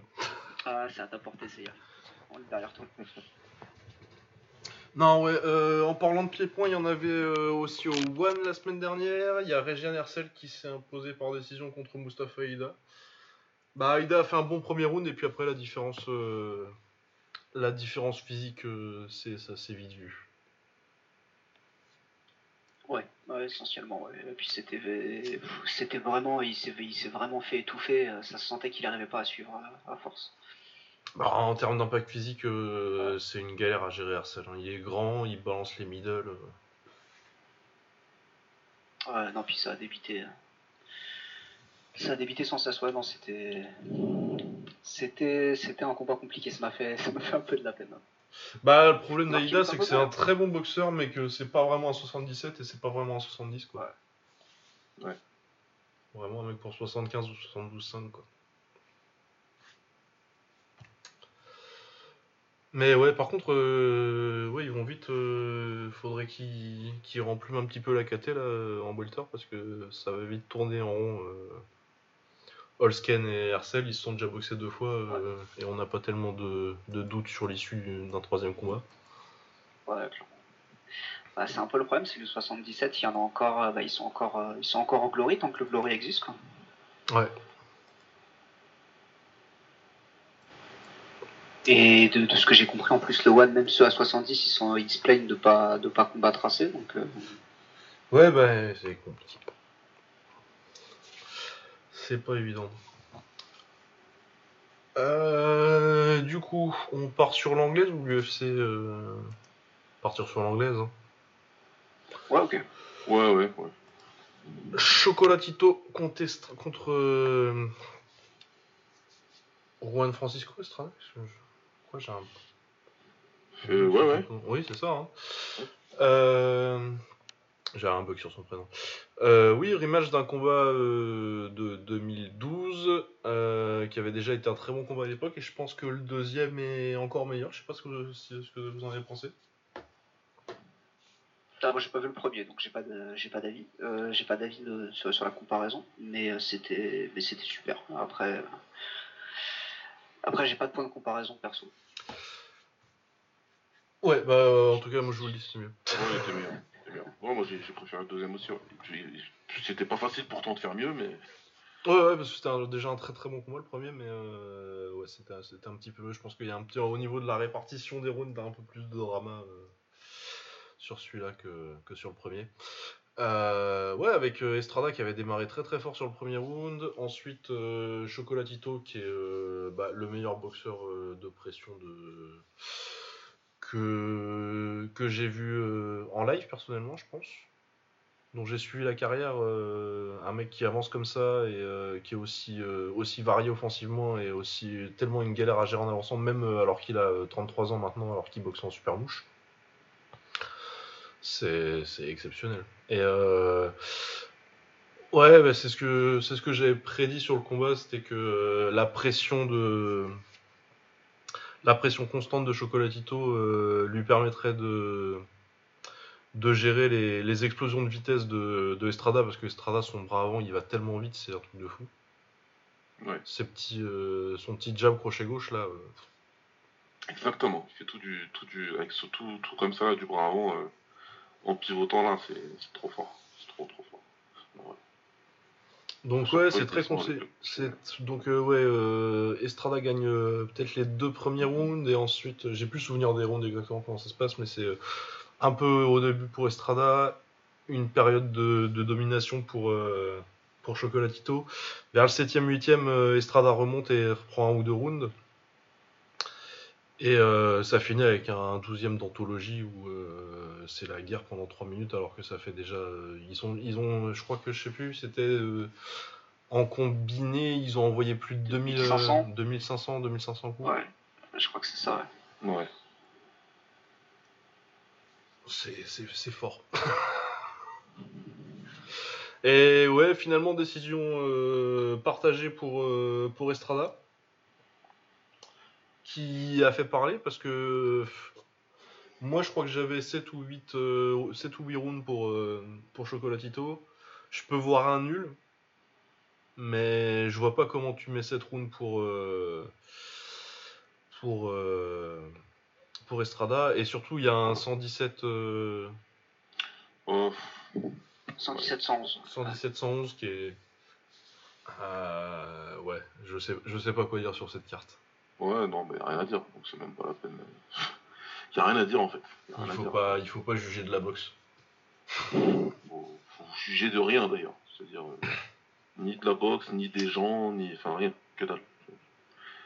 Parce que ouais, si- s'ils voient un aussi gros écart, c'est que je sais pas ce qu'ils faisaient, mais qu'ils regardaient pas le combat. Moi aussi j'ai eu j'ai 7-5, c'est pas que j'avais 7-5 en live, je l'ai revu euh, une fois et demi le combat, allez. Puisque la troisième fois c'est euh, j'ai un peu survolé, mais ça change pas mon ce que j'ai moi comme carte. J'ai bien 7-5 pour euh, Chocolatito. Je peux, je peux, oh, comme tu dis, le nul euh, à la rigueur, si tu veux. Mais pour moi, non, il y a assez de rounds, euh, assez que, que, que Chocolatito gagne plutôt clairement, je pense, même si c'est un combat très disputé. hein, Ouais, à chaque fois c'est serré, mais c'est des rounds où il est en avance. Il Quoi. gagne le round, quoi. Pour moi, il gagne le round, il n'y a, pas- y a, pas- y a pas à chier, y a pas à discuter. Mais bon, un combat comme ça, euh, c'est. euh, c'est pour moi, c'est pas. Enfin, je veux dire, c'est pas grave. C'est c'est chiant, c'est chiant, Chocolatito. Même si, euh, franchement, quand tu regardes son interview d'après combat, le mec. J'aimerais bien prendre tout comme ça, toutes les mauvaises nouvelles comme ça. J'aimerais bien. Ah ouais, putain, non, mais c'est magnifique. exceptionnel ce mec. Mais, mais je me dis c'est pas grave parce que euh, on va avoir le, la trilogie. euh, ça se trouve avant la fin de l'année 2021. Ce serait bien. Ça dépend euh, ce qu'ils font avec. euh, Parce que le plan d'origine, c'était que euh, le le gagnant fasse sa trilogie euh, avec Sri Saket, parce que les deux Ouais, deux est- fois. mais, mais tous les deux, même pour le ring, il disait déjà mais moi je veux bien faire le troisième combat. Et puis le lendemain, il a carrément affirmé ouais, qu'il préférait faire le troisième combat plutôt que de prendre Sri Saket. Donc il a compris aussi que le vrai money fight c'était celui-là. Bah, clairement, je pense que ça intéresse quand même plus les gens, même si. euh, Ah, bah, c'est clair. Et- et tout, tout le monde est intéressé par ça et tout le monde va préférer ce combat-là, donc euh, c'est pour nous. Ouais, après, euh, les combats, euh, les Sri Saket euh, Estrada et les Sri Saket Gonzalez, c'est quand même des. Sont super, hein, ça- mais je pense que le Estrada Street Sacket, on l'aura aussi derrière. Oui. Non, puis c'était des... enfin, c'était vraiment un super combat. Moi, c'est un truc que j'ai envoyé à des, à des potes qui regardent pas trop de sport de combat d'habitude. Et euh, ils ont trouvé ça génial. Donc je pense que. Enfin, moi, je sais que s'il y, a... s'il y, a une... s'il y a une belle, euh, je, Ouais, leur enverrai, je leur enverrai tout de, tout de suite. Et clairement, ils vont suivre. Ah oui, non, bah clairement, mais de toute façon, super, euh, oui, c'est vrai qu'on l'a peut-être pas assez dit. euh, moi, je pense que c'est le meilleur combat que j'ai vu depuis euh, peut-être 3-4 ans. Ouais, ouais, moi, je suis d'accord. Enfin, je regarde pas assez pour avoir un avis, mais ouais, c'était. Bah attends, ouais, je vais vraiment, juste euh, me mettre au moins les Fight of the Ah. Year euh, Ouais, voilà, c'est ça. sous le nez. Bah, il y, a eu euh, des- il y a- il y a eu des fighters d'ailleurs, avec- parce qu'il y a eu des grosses guerres et tout. euh, Enfin voilà, il y a eu des combats où c'est tous dit, putain, c'est celui-là, parce que c'est génial. Mais vraiment là, c'est ce, un combat où j'ai été euh, vraiment euh, comblé, on va dire, que ce soit au niveau de l'intensité, au niveau, mais aussi au niveau tactique et technique. Ah ouais, non, il Ouais. avait tout. Ah, étaient Peut-être euh, triple G contre Canelo, quoi. Euh, ouais, moi je préfère, euh, je préfère largement. euh, J'ai rien contre euh, contre Canelo Triple G2, mais euh, pour moi, euh, Chocolatito, euh, Chocolatito euh, Estrada 2, c'est un meilleur combat. Ouais. Il y avait plus de rythme, euh, c'était plus la guerre, quoi. Ah, c'était- Même si tu avais un très bon niveau technique sur euh, Alvarez Golovkin, ça, ça a gagné le Fight of the Year en 2018, c'est ça le méritait.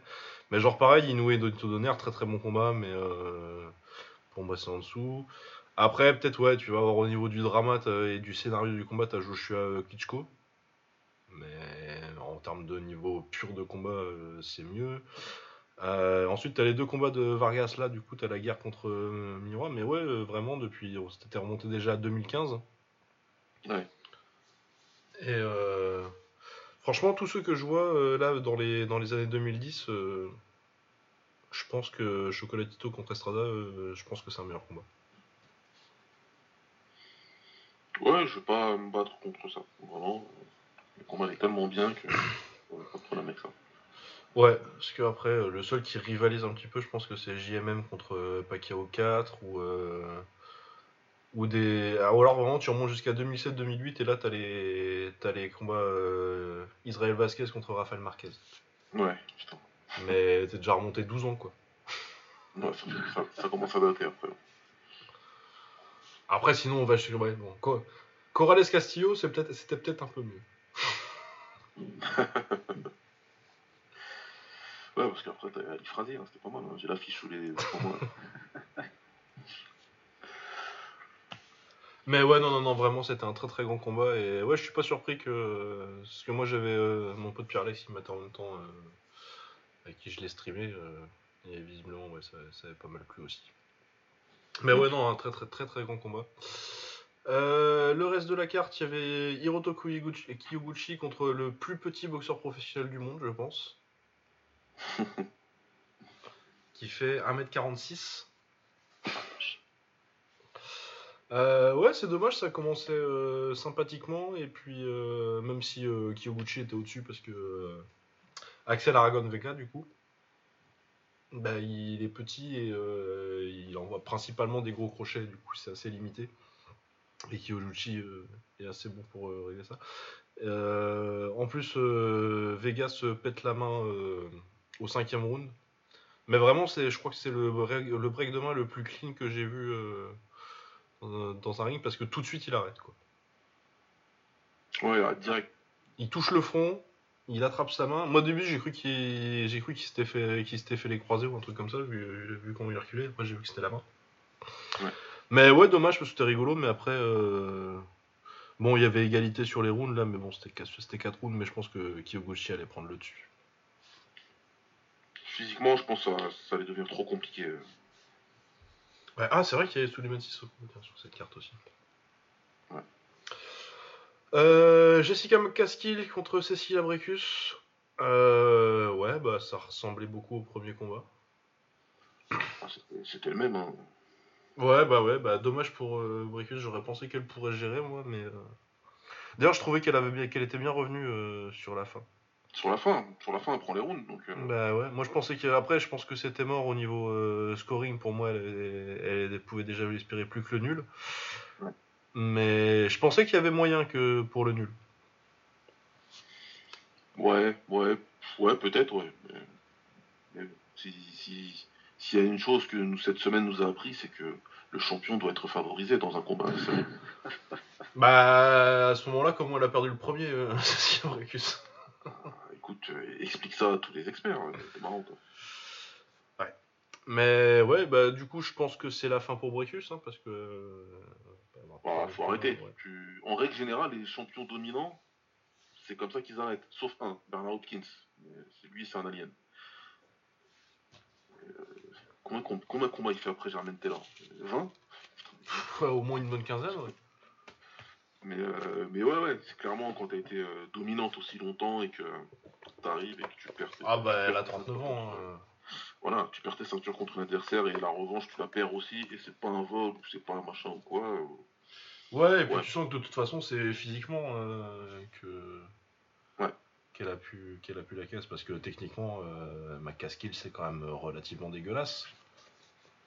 Ah, clairement. hein. Mais ça par balance contre, le, euh, le- le- le gauche-droite beaucoup. euh, En penchant la tête et en s'accrochant directement. euh, Ouais, ouais, ouais. Mais bon. Physiquement, on est là, quoi. Donc, euh, Ouais, mais non, et puis de toute façon, t'as eu la déduction de points là qui avait...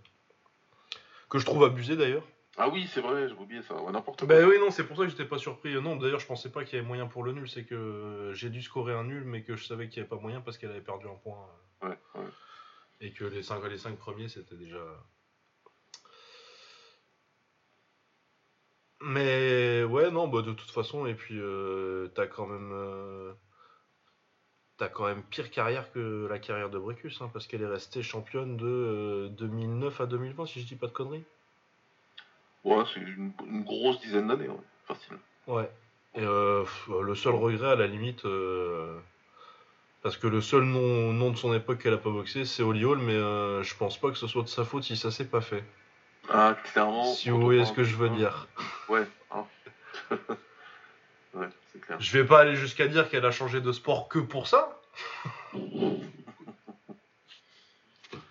Mais je pense que ça a joué.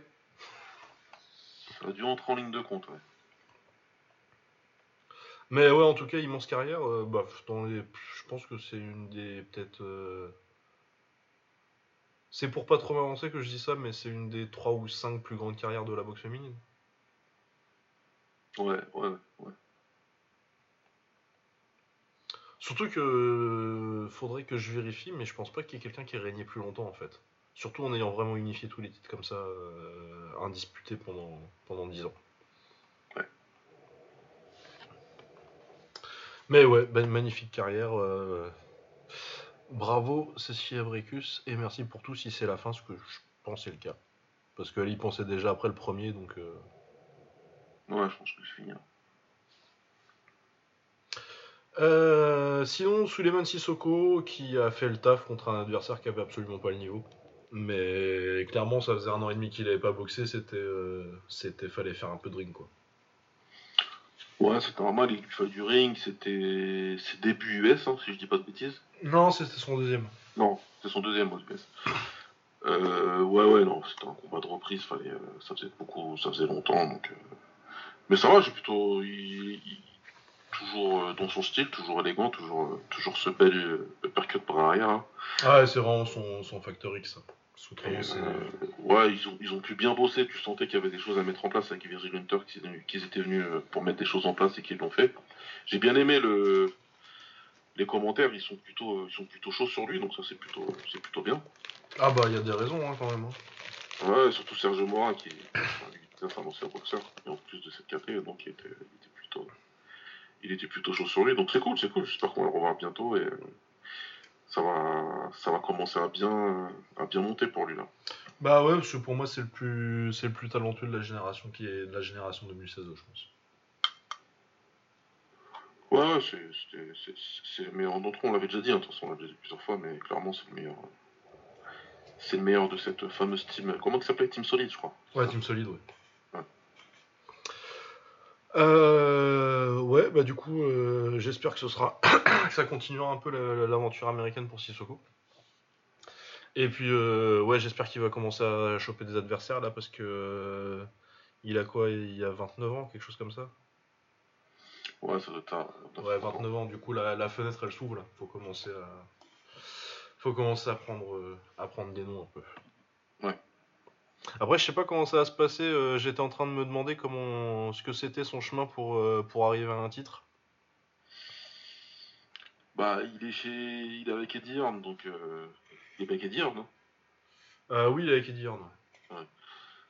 Donc normalement, ça passe par les, par les ceintures internationales, machin, et puis. euh, Mais ouais, non, mais je regardais qui c'était, qui, qui c'est qui avait des titres là. Jermaine Charlot, à mon avis, euh, bah, de toute façon, euh, c'est chez PBC. Ouais. Si je dis pas de conneries.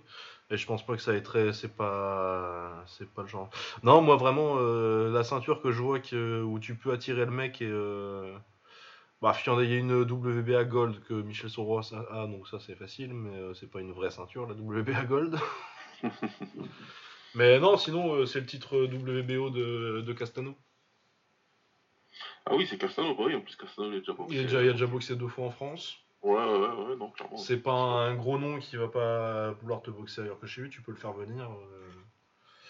Donc ouais, je pense que Castano c'est le, chemin le plus réaliste euh, pour choper une ceinture. Ouais.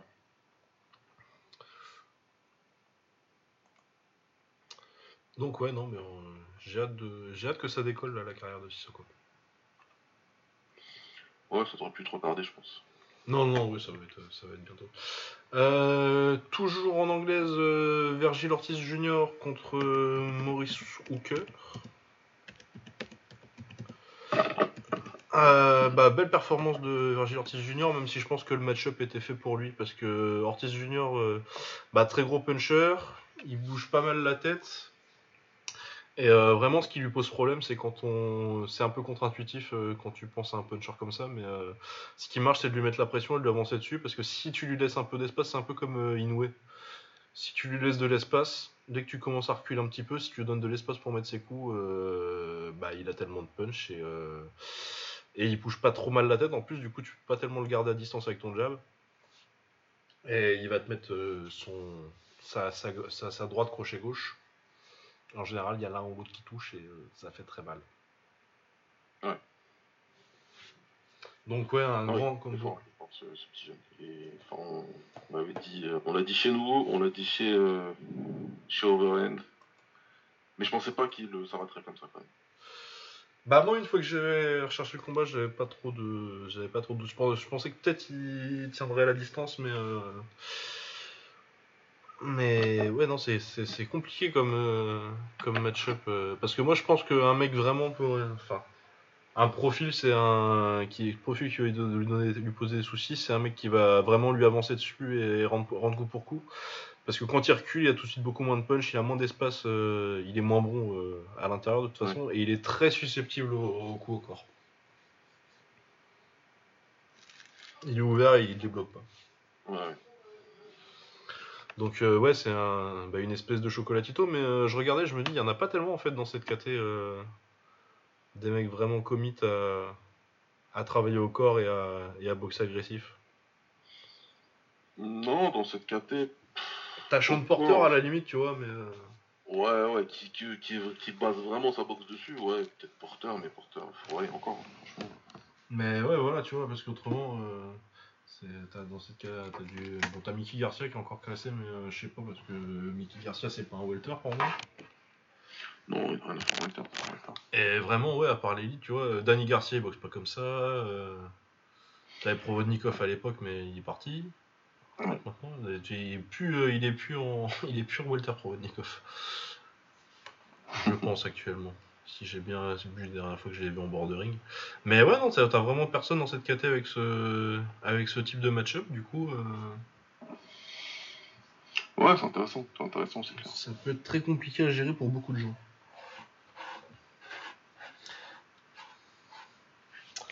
Mais ouais, beaucoup de talent. Euh, Est-ce qu'on avait autre chose sur cette carte que j'ai Ouais. Ah oui, euh, Estrada. Qui prend le titre euh, WBA en minimum weight. Euh, tu te rappelles, ouais, on en avait parlé euh, chez Overend aussi quand on avait été faire l'émission. Là, c'est celle qui, avait, qui s'était retrouvée dans un match-up, euh, dans un mismatch absolument dégueulasse qui avait duré 7 Ouais. secondes. Là. Ah oui, ah oui, Oh, c'est putain, je me souviens de ça. Putain, j'ai. Ouais. Oh, c'était violent. Ah ouais, ouais, et du coup, elle prenait une. euh, là, du coup, euh, celle qu'elle boxait, bon, elle descendait de KT, mais elle prenait donc Annabelle Ortiz, qui est quand même championne depuis. Depuis des années. Championne minimum weight depuis 2013. Mais ouais, encore une fois, tu vois, euh, on a souvent parlé d'une différence de génération euh, de combattantes féminines, où tu vois, euh, celle d'il y a quelques années et celle qui arrive maintenant. Et celles qui arrivent maintenant ont un avantage athlétique euh, sur les autres assez, assez exceptionnel. Euh, du coup, elle l'envoie au tapis au premier round et après, euh, elle déroule. Mais ouais, vraiment, euh, je pense que Estrada, elle a les moyens de- d'être une star à l'échelle de la boxe féminine. Parce qu'elle punch, elle boxe très bien. Elle est plutôt jolie, ce qui généralement aide un peu ton potentiel commercial. Ouais, c'est clair. Mais non, ouais, pour le coup, elle est vraiment fun à avoir boxé et vraiment du talent. Et euh, sinon, le reste de la carte, non, il n'y avait rien de particulièrement intéressant. Ouais, ouais, euh, ouais. J'ai pas, j'ai pas vu tout ça. Euh, du coup, euh, on parle de MMA un petit peu? On commence par quoi? Si vous voulez, vous voulez évacuer l'UFC avant le, avant le débat. Enfin, le débat, il n'y aura pas de débat, je pense. Ah bah tout, ouais non, enfin si voilà. Bah, L'UFC, tu, tu peux, moi j'ai rien vu, donc ça va vite. Ouais, c'est vrai. Bah, hop. Euh, Ouais, ben j'ai pas maté grand chose. Euh, Adrian Yanez versus Gustavo Lopez, c'était pas mal. Un petit. Oui, un petit KO, petit- euh, le Ouais. KO était pas mal. J'ai vu Ouais, le KO. ouais, ouais, ouais, puis, puis niveau pied-point était, euh, était sympa, ça se regardait. Euh, c'était pas mal. Euh, Max Griffin contre Son Kenan, c'était. Je connaissais pas du tout Son Kenan, euh, euh, mais euh, Max Griffin l'a complètement, l'a complètement étalé sur un. Il y a Son Kenan qui envoie, qui envoie un low kick et, et Griffin le contre avec la droite. Ça fait quelques pas, quelques pas en arrière et il le connecte avec un gauche droite, euh, avec un gauche droite contre la cage et c'est fini. C'était une, c'était une belle séquence. Après, je sais pas du tout ce que ça veut dire pour la, pour la suite, mais c'était. mais C'était pas mal et Tai Tuvasa a fumé un redneck en 30 secondes. C'était c'était bien. Ouais, sinon Et- il paraît que le main event c'était chiant. Ouais, voilà, je me le suis pas infligé, euh, mais de ce que, mais parce que j'ai j'ai écouté Octogone et ça m'a suffi en fait. C'est ça, j'ai fait pareil. Ah oui, si, ça, si, ça j'ai vu, je me rappelle. Il y a Leonardo Santos qui s'est fait mettre KO euh, à 4 minutes 59 du dernier round. Ah, j'ai pas vu ça. Mais ouais, non, c'est juste que euh, Leonardo Santos, dont on se rappelle principalement parce qu'il a soumis euh, Georges Saint-Pierre à la DCC il y a genre euh, 25 ans.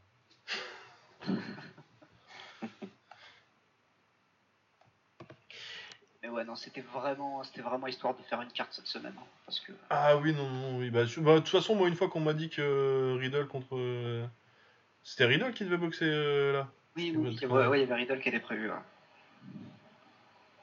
Voilà, donc euh, une fois que c'était annulé, ça j'ai dit bon, eh ben je ne regarderai pas cette carte. Ah, aucune, euh, aucune envie non plus. Vraiment, non. Non, merci. Non, par contre, là, cette semaine, euh, ça doit être un peu mieux, j'imagine. J'ai pas vu la carte encore, je sais juste qu'il y a le main event. Euh... Euh, bah, y a- Ngannou contre, contre Stipe Miocic. Bah, il y a, Vol- il y a Volkanovski contre Ortega qui a sauté. Ah oui, c'est vrai, oui, oui. Ah, c'est pas ouf ça déjà. Oui, oh là. C'était ça le vrai main event pour moi, tu vois. Mais- Oui, déjà, déjà, et euh, là je vois qu'on a un petit Tyron Woodley contre Vincente Luque en, main- en main event du coup. Ouh, oulala, oulala, non. Oulala. Bah. Luque il est fun des fois, mais. euh, Bah, après en même temps, euh, est-ce que Woodley va vraiment faire des trucs? Du coup, peut-être qu'il va juste se faire démonter. Hein. Bah, il va rien faire, il va juste euh, se mettre dos à la cage et attendre de contrer, sauf que comme il voit pas le trou, ben, il peut pas contrer. Et voilà. Ouais, non, c'est. Euh, Non, t'as O'Malley contre euh, Thomas Almeida. Eh bah écoute, ouais, euh, bah O'Malley, ouais, euh, est-ce qu'il a pris les, est-ce qu'il a pris les leçons de son dernier, son dernier combat euh, Mais pourquoi pas Ou les low kicks sont-ils toujours magiques? Ouais. Ouais, ouais, ouais. Ouais, les ouais, non. Bah non, mais ça va être rigolo, euh, Almeida contre. euh, Ouais, non mais c'est ça, ça, ça, ça, ça devrait être bien. Ça va être euh, un moment de télévision tout à fait agréable. C'est juste que je renique pas mon sommeil pour trois jours, euh, juste pour Pas ça. du tout, non. C'est, c'est- voilà, c'est ça. Ah ouais, non, Ouais. mais j'ai pas dit que. hein. non, mais je vous, ai vous- je, je vous ai rejoint, euh, je fais plus. euh, Ça m'a, ça m'a pris 4 jours encore la dernière fois, là. Ah, le, cycle de, c'est- le cycle de sommeil complètement éclaté. Ah, mais quand ton âge ça commence par un 3, c'est plus pareil. Hein. Non, non, non, mais vraiment, hein, ça, s'est- ça s'est fait immédiatement. Bon, tu me dire, je l'ai fait pendant 10 ans et euh, je pense que ça joue, mais. Mais oui, non, non, non, beaucoup moins, beaucoup moins de nuit blanche maintenant. Ouais, Puis en plus, euh, tu te tapes pas les. Vu le pacing de l'UFC, même pour les pay-per-view, quand ils mettent. euh, Quand ton truc que les, que les gens euh, payent 60 dollars, ça commence à 4 heures, mais que le premier combat il est pas, il est pas, il est pas avant 4h25, tu te fous de la gueule du monde. Ouais, vraiment, c'est.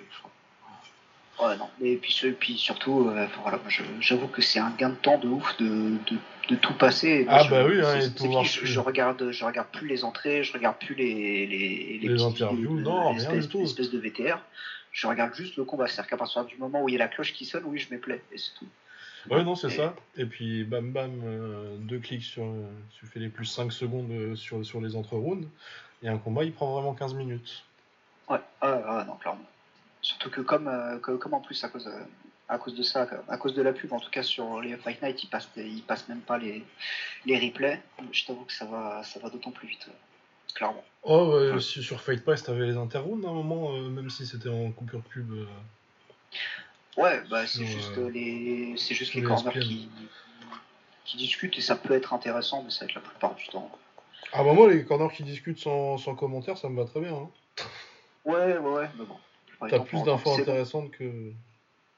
Je- Bon après, je, je te dis pas que je me les retape le lendemain euh, entre Ouais, les ouais, non, rounds. mais ouais. Je vois ce que tu veux Mais oui, non, et puis sinon, le main event, euh, bah, c'est ce que je disais tout à l'heure, euh, j'en discutais avec Barzo. euh, Est-ce que ça vaut vraiment le coup d'essayer de prédire des trucs sur euh, Ngannou contre Stipe? Moi, comme j'ai dit, j'ai donné mon espérance. Je fais pas de prédictions analytiques sur euh, un combat comme ça. Voilà. Bah, Non, mais le truc, c'est que il n'y a pas grand chose à analyser. C'est Francis, ça a l'air d'être le même combattant que c'était. Donc, euh, d'un côté, oui, il balance des, des parpaings sans trop réfléchir. D'un autre côté, c'est un mutant et euh, s'il touche euh, ta tête, elle va partir dans le public. Clairement. Donc, euh, oui, après, forcément, un mec de son gabarit, à un moment, il va gazer. Et, est-ce que il lui arrache la tête avant de, avant de, avant d'être cramé? Peut-être. Ouais, c'est ça, bah, de toute façon, c'est oui, c'est. Ah, c'est tout, hein. Quand t'as dit ça, t'as tout dit, hein.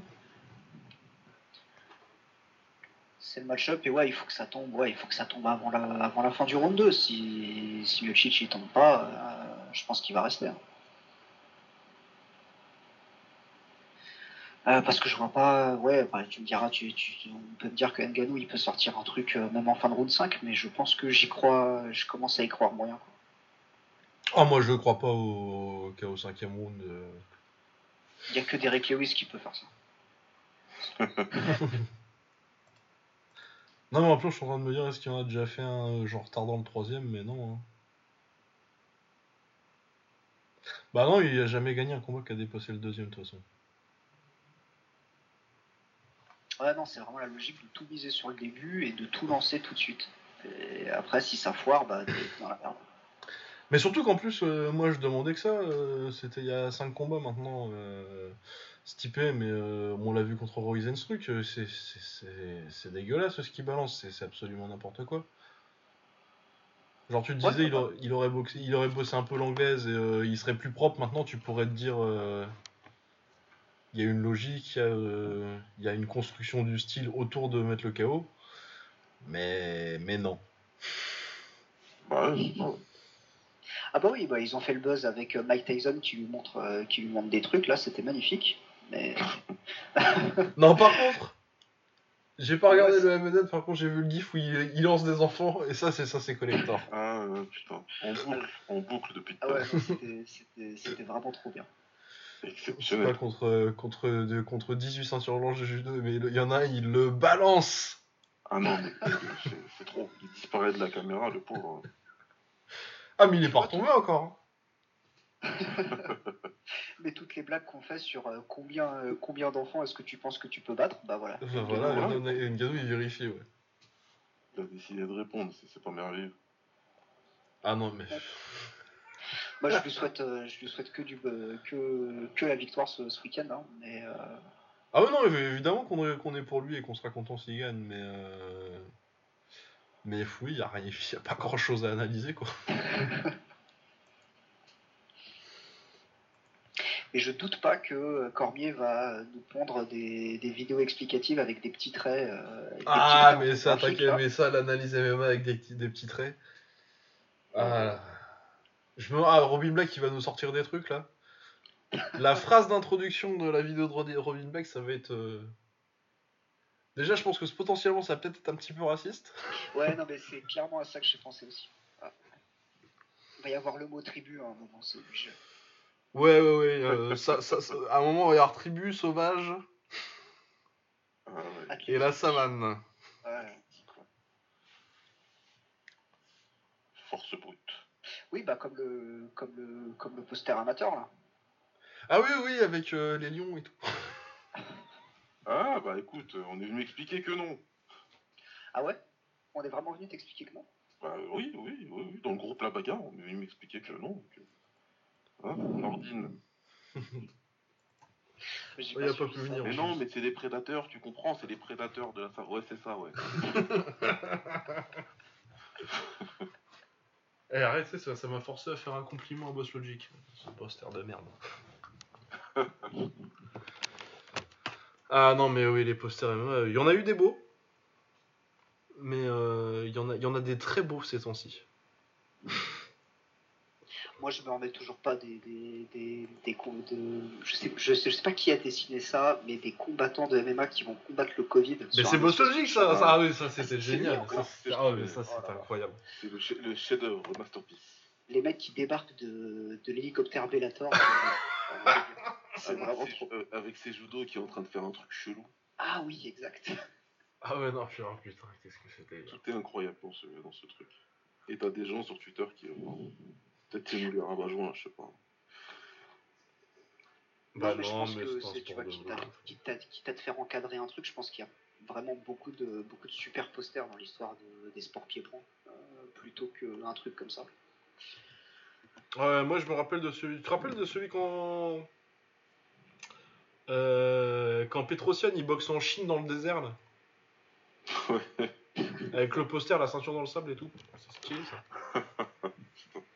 Putain, ouais, non, mais euh, Petrosian qui rentre à côté d'un chameau. euh, Incroyable. Je crois que c'était mon, mon endroit préféré où ils ont fait, euh, où ils ont fait un event avec la citadelle de Saint-Tropez là. Pour les Fight Night Saint-Tropez. Ouais. Faut, faut admettre que le cadre est sympa. Euh, de qu'est-ce qu'il nous reste à aborder? Ouais, Morgan Charrière. Qui Ah. perd son Ah. titre. euh, qui perd son titre euh, du Cage Warriors contre Jordan Vucenic. Par décision partagée et qui, a, qui a beaucoup fait parler, dirons-nous. Les fans de les fans de de Morgan, selon qui il s'est fait voler, c'était vol de l'année et tout. Euh, alors, euh, perso, je dis pas que c'est pas serré, je dis pas qu'on peut pas le scorer pour Morgan. Par contre, si c'est ça le vol du siècle, putain, j'ai vu de ces braquages moi dans ma vie. Parce que, ouais, non, le combat est serré. Et honnêtement, moi, le combattant qui m'a le plus impressionné sur ce combat, je l'ai vu après tout le monde. hein. J'avais vu que j'étais arrivé au quatrième, je crois. Bah, euh, c'est Vucenic. Sur le premier et le cinquième, en tout cas, où je trouve son, son pied-point très propre. Après, euh, le deuxième, troisième, quatrième, euh, c'est très serré, mais euh, ce que fait Morgan principalement, c'est c'est aller se coller contre la cage. Et là, il est pas très efficace. Il y aura peut-être deux amenés au sol sur ces rounds-là, où ça dure, je sais pas, peut-être 20 sec- 25 secondes de, de temps au sol et où il n'arrive pas à grand-chose. quoi. Il prend le dos dans le troisième quand même. hein. Euh, il lui prend le dos dans le troisième, donc il y a un peu plus d'activité. Moi, je, l'ai, je, je l'ai- je me suis forcé à remater ça alors que c'était, c'était vraiment pas un combat très, très, très passionnant, on va dire. Mais moi, je donne les- le premier, le deuxième et le quatrième à, à Morgan. Le premier? Non, Ouais. non, Ah, bah, le premier, il- pour moi, il est au-dessus dans les échanges pieds-points. non. non, moi j'ai le premier et le cinquième pour. euh, Pour, pour l'anglais? Pour l'anglais, ouais, et euh, je pense au moins un des, dans, les, dans les trois du milieu euh, que je lui donne. Moi j'ai un peu plus. J'ai 1-2 pour l'anglais, 3-4 pour Morgan et le 5, euh, Ouais, voilà, bah, c'est à peu près je ça. vous le laisse. Le 5, le 5 je vous le laisse. Il y a pas, enfin, la physionomie du combat elle est assez, assez claire quand même. Puis le 1, le 1 je suis plutôt d'accord. euh, c'est le 1 c'est un, un switch round quoi. C'est comme, c'est comme Ouais. le 5. J'ai pas de problème à le donner à l'un ou à l'autre. C'est un combat serré, clair et net. Euh, moi, je trouve pas que Morgan est dominé. Et même dans ces périodes de domination, il gagne le round. C'est pas une domination écrasante, même si à la fin du 3, ouais, il, arrive à avoir son meilleur moment du combat, pour moi. Euh, L'anglais, il a, un, stand-up très propre. Comme on disait en live, tu sens. J'étais avec qui? J'étais avec Shogun. C'est Lucas qui nous a rejoint dans le 4, je crois. Ouais. Euh, ouais, tu, tu sens que c'est un gars, à mon avis, dans sa salle, il se traîne avec des mecs qui boxent en mouet ou en kick, c'est sûr. Parce que Tu Ouais. sens que c'est- pas du stand-up de MMA ce qu'il fait. hein. Vrais Ouais, bah, il est de- tellement droit en plus, euh, tu sens euh, vraiment l'influence Muay. Voilà, tu sens, tu sens que le gars il s'entraîne réellement. C'est pas juste je m'entraîne le matin en, en stand-up et l'après-midi au sol, etc. Donc euh, il y avait une vraie opposition en face de, de Morgan. C'est pas quelqu'un qui, qui, qui était là pour se laisser dominer. Il s'est pas laissé vraiment dominer. Le combat était vraiment très serré. Et, euh, et voilà, donc euh, quand tu arrives comme ça et qu'il y a une décision, évidemment, euh, c'est là où le bas blesse. C'est là où le bas blesse, c'est là où tu te rends compte que qu'il y a beaucoup de, de fans qui sont arrivés dans le sport en suivant euh, Morgan. Et Morgan, sa trajectoire, c'est euh, une trajectoire un peu particulière parce qu'il est, euh, il est euh, proche d'un- streamer. On dit un streamer, hein. Je pourrais Ouais, faire le ça. Ouais, non, c'est- On dit pas un Twitcher, c'est pas un Twitcher. si, si, ça, ça- ça peut marcher aussi si tu veux. Ah, Les gens ils comprendront, mais dit streamer et les gens ils savent. Streamer, c'est plus simple. D'accord. Un streamer, donc. Et donc, ça ramène beaucoup de, de, de, de gens qui ne regardent pas d'autres combats. Qui ne regardent jamais d'autres combats, qui n'ont pas spécialement d'expérience en dehors de- de- des combats de Morgan euh, et peut-être du coup des combats, euh, des combats de la carte du Cage Warrior, du- du- des, des différents Cage Warriors dans, dans lesquels Morgan est. Je pense même pas. hein. Non, je pense Et pas. encore, je suis pas sûr. Si au bout d'un moment, ils arrivent à se connecter à la bonne heure et ils regardent que le combat qui les intéresse. Mais bon, c'est comme ça. Maintenant, euh, ils, ils vont le ressentir comme une injustice parce qu'ils sont derrière leurs combattants et ils vont, ils vont croire que c'est un gros vol. Moi, ces, ces, ces fans-là ne me dérangent pas, tu vois, parce que c'est des personnes qui ne connaissent pas le sport. Et, euh, à part Nordine qui a le temps d'aller tweeter avec eux. Moi, j'ai pas le temps. euh, tranquille, je les laisse. Et euh, parmi cette masse-là, il y a des mecs qui vont vraiment s'intéresser au sport, euh, s'intéresser au sport. Et un jour, ils se rappelleront qu'ils avaient tweeté un truc comme ça et, ils effaceront le tweet. Ça peut, ça peut arriver. Moi, je dis pas que dans mes premières heures de, Ah non, mais tout le monde. Hein. de fandom, Ouais. j'avais des bonnes textes. Là où c'est beaucoup plus dérangeant pour moi, c'est quand des acteurs du sport t'expliquent que c'est le plus gros vol de l'histoire du MMA. Là, c'est très dérangeant. Là, moi, moi ça, par contre, ça me gêne.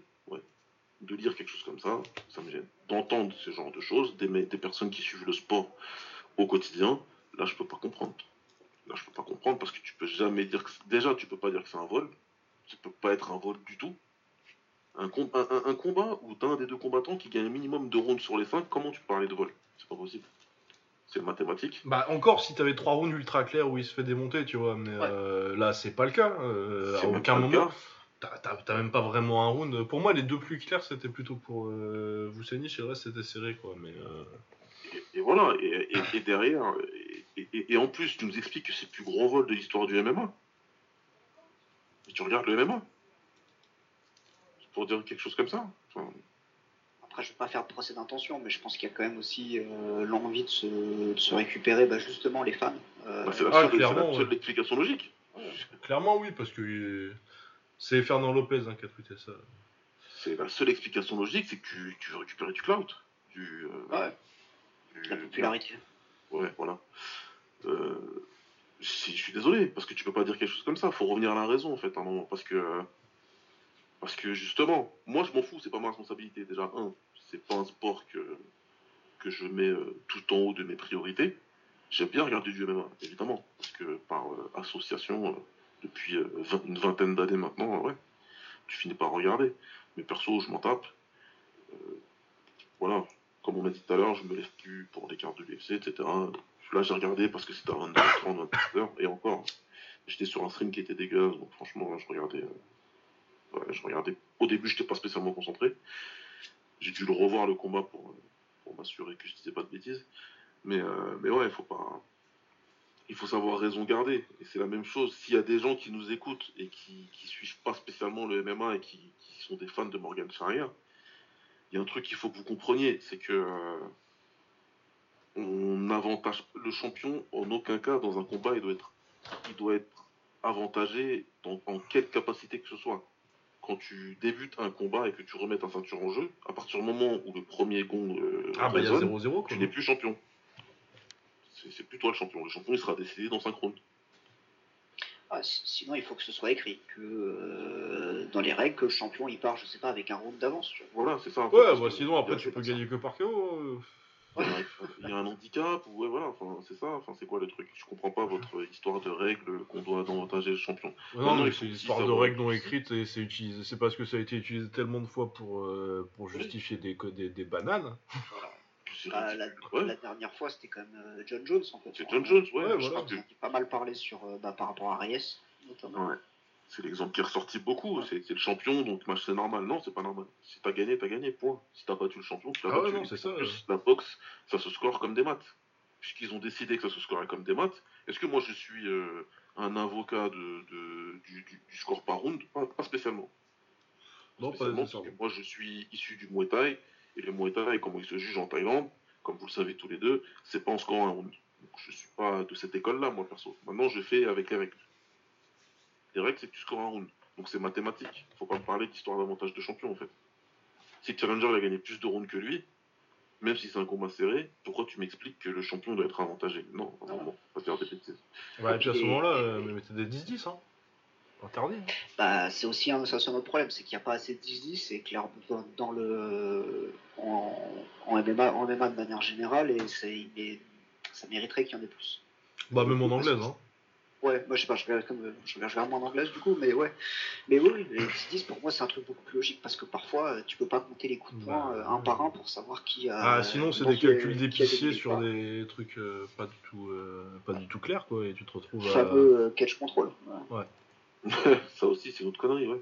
Il a contrôlé la cage. Ça veut dire quoi ça? C'est- Qu'est-ce que c'est Il a contrôlé la cage, ça donne des points? À un moment, ça voulait dire que t'avançais, en gros. Ouais, Ouais, d'accord, mais. Mais peut-être que l'autre, il- l'autre, il a- envie que dans- Dans, un- dans un, dans un round que tu vas scorer 19, 10 pour celui qui gagne le round et 9 pour celui qui le perd. Ça score quoi comme point En fait? Bah, c'est techniquement, censé euh, dans vu- différence. non, vu comme les, ouais, vu comme les règles sont écrites, normalement, c'est, ça rentre en compte. euh, Je sais même pas si ça rentre en compte après l'agression. Enfin bon, bref, il y a agression et contrôle, qui sont des critères dont tu pourrais te débarrasser parce que tu pourrais juste dire euh, striking effectif et grappling effectif. Il y y a- y y besoin de rien d'autre en fait. Bah non, il y a pas besoin de vos histoires de contrôle et de décider L'histoire de que- contrôle, euh, contrôler la cage, c'est complètement con. C'est contrôler un ring, c'est complètement con aussi en fait. C'est contrôler le ring, ça va servir ta boxe à toi, oui, oui, mais ça va Oui, pas te gagner. et du coup, euh, je pense que euh, ton, ton offense effective, du coup, euh, est la récompense de ton. de Ah oui. ton- Et de la façon dont tu joues. Mais le truc c'est que en, en Europe et aux États-Unis, tu, tu, tu, tu- tu vois quand même que euh, on, on récompense ceux qui avancent en fait. Et, bien sûr. C'est-à-dire que Ah, c'est tout le temps en train de reculer, euh, tu perds. Alors que je trouve que c'est une grosse bêtise, mais, euh, mais c'est comme ça qu'on score les combats. FM, FMDA style, hein. Bah ouais. Attends, tu vas avancer tout le combat en prenant des middle, tu vas gagner. Ah ouais, bah je voilà. je- C'était- pas mon style et je, je déteste cette façon de scorer. C'est complètement con, voilà. Enfin, il y avait pire. Pour moi, le pire, c'est le, les faux genoux au clé, les faux genoux au PAM. Pour moi, Ah putain.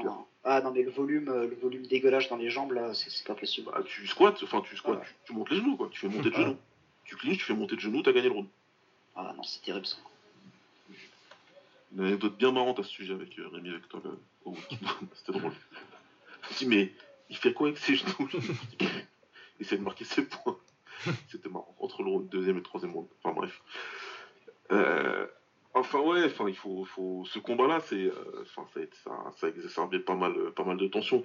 Aux nouveaux fans qui suivent le Cage Warriors, etc. Les mecs, les juges, c'est pas des juges du Cage Warriors. Donc allez dire le Cage Warriors, je dis, je sais pas, non les mecs, non c'est pas. Après, je peux comprendre qu'il y ait des juges anglais et du coup que. C'est ce que j'allais dire. Par contre, là, une chose qui est réelle, une chose qui est réelle et qui existe et qui existera toujours malheureusement, c'est le home advantage. Ça, c'est clair. On l'a tous vu, vécu, euh, machin, etc.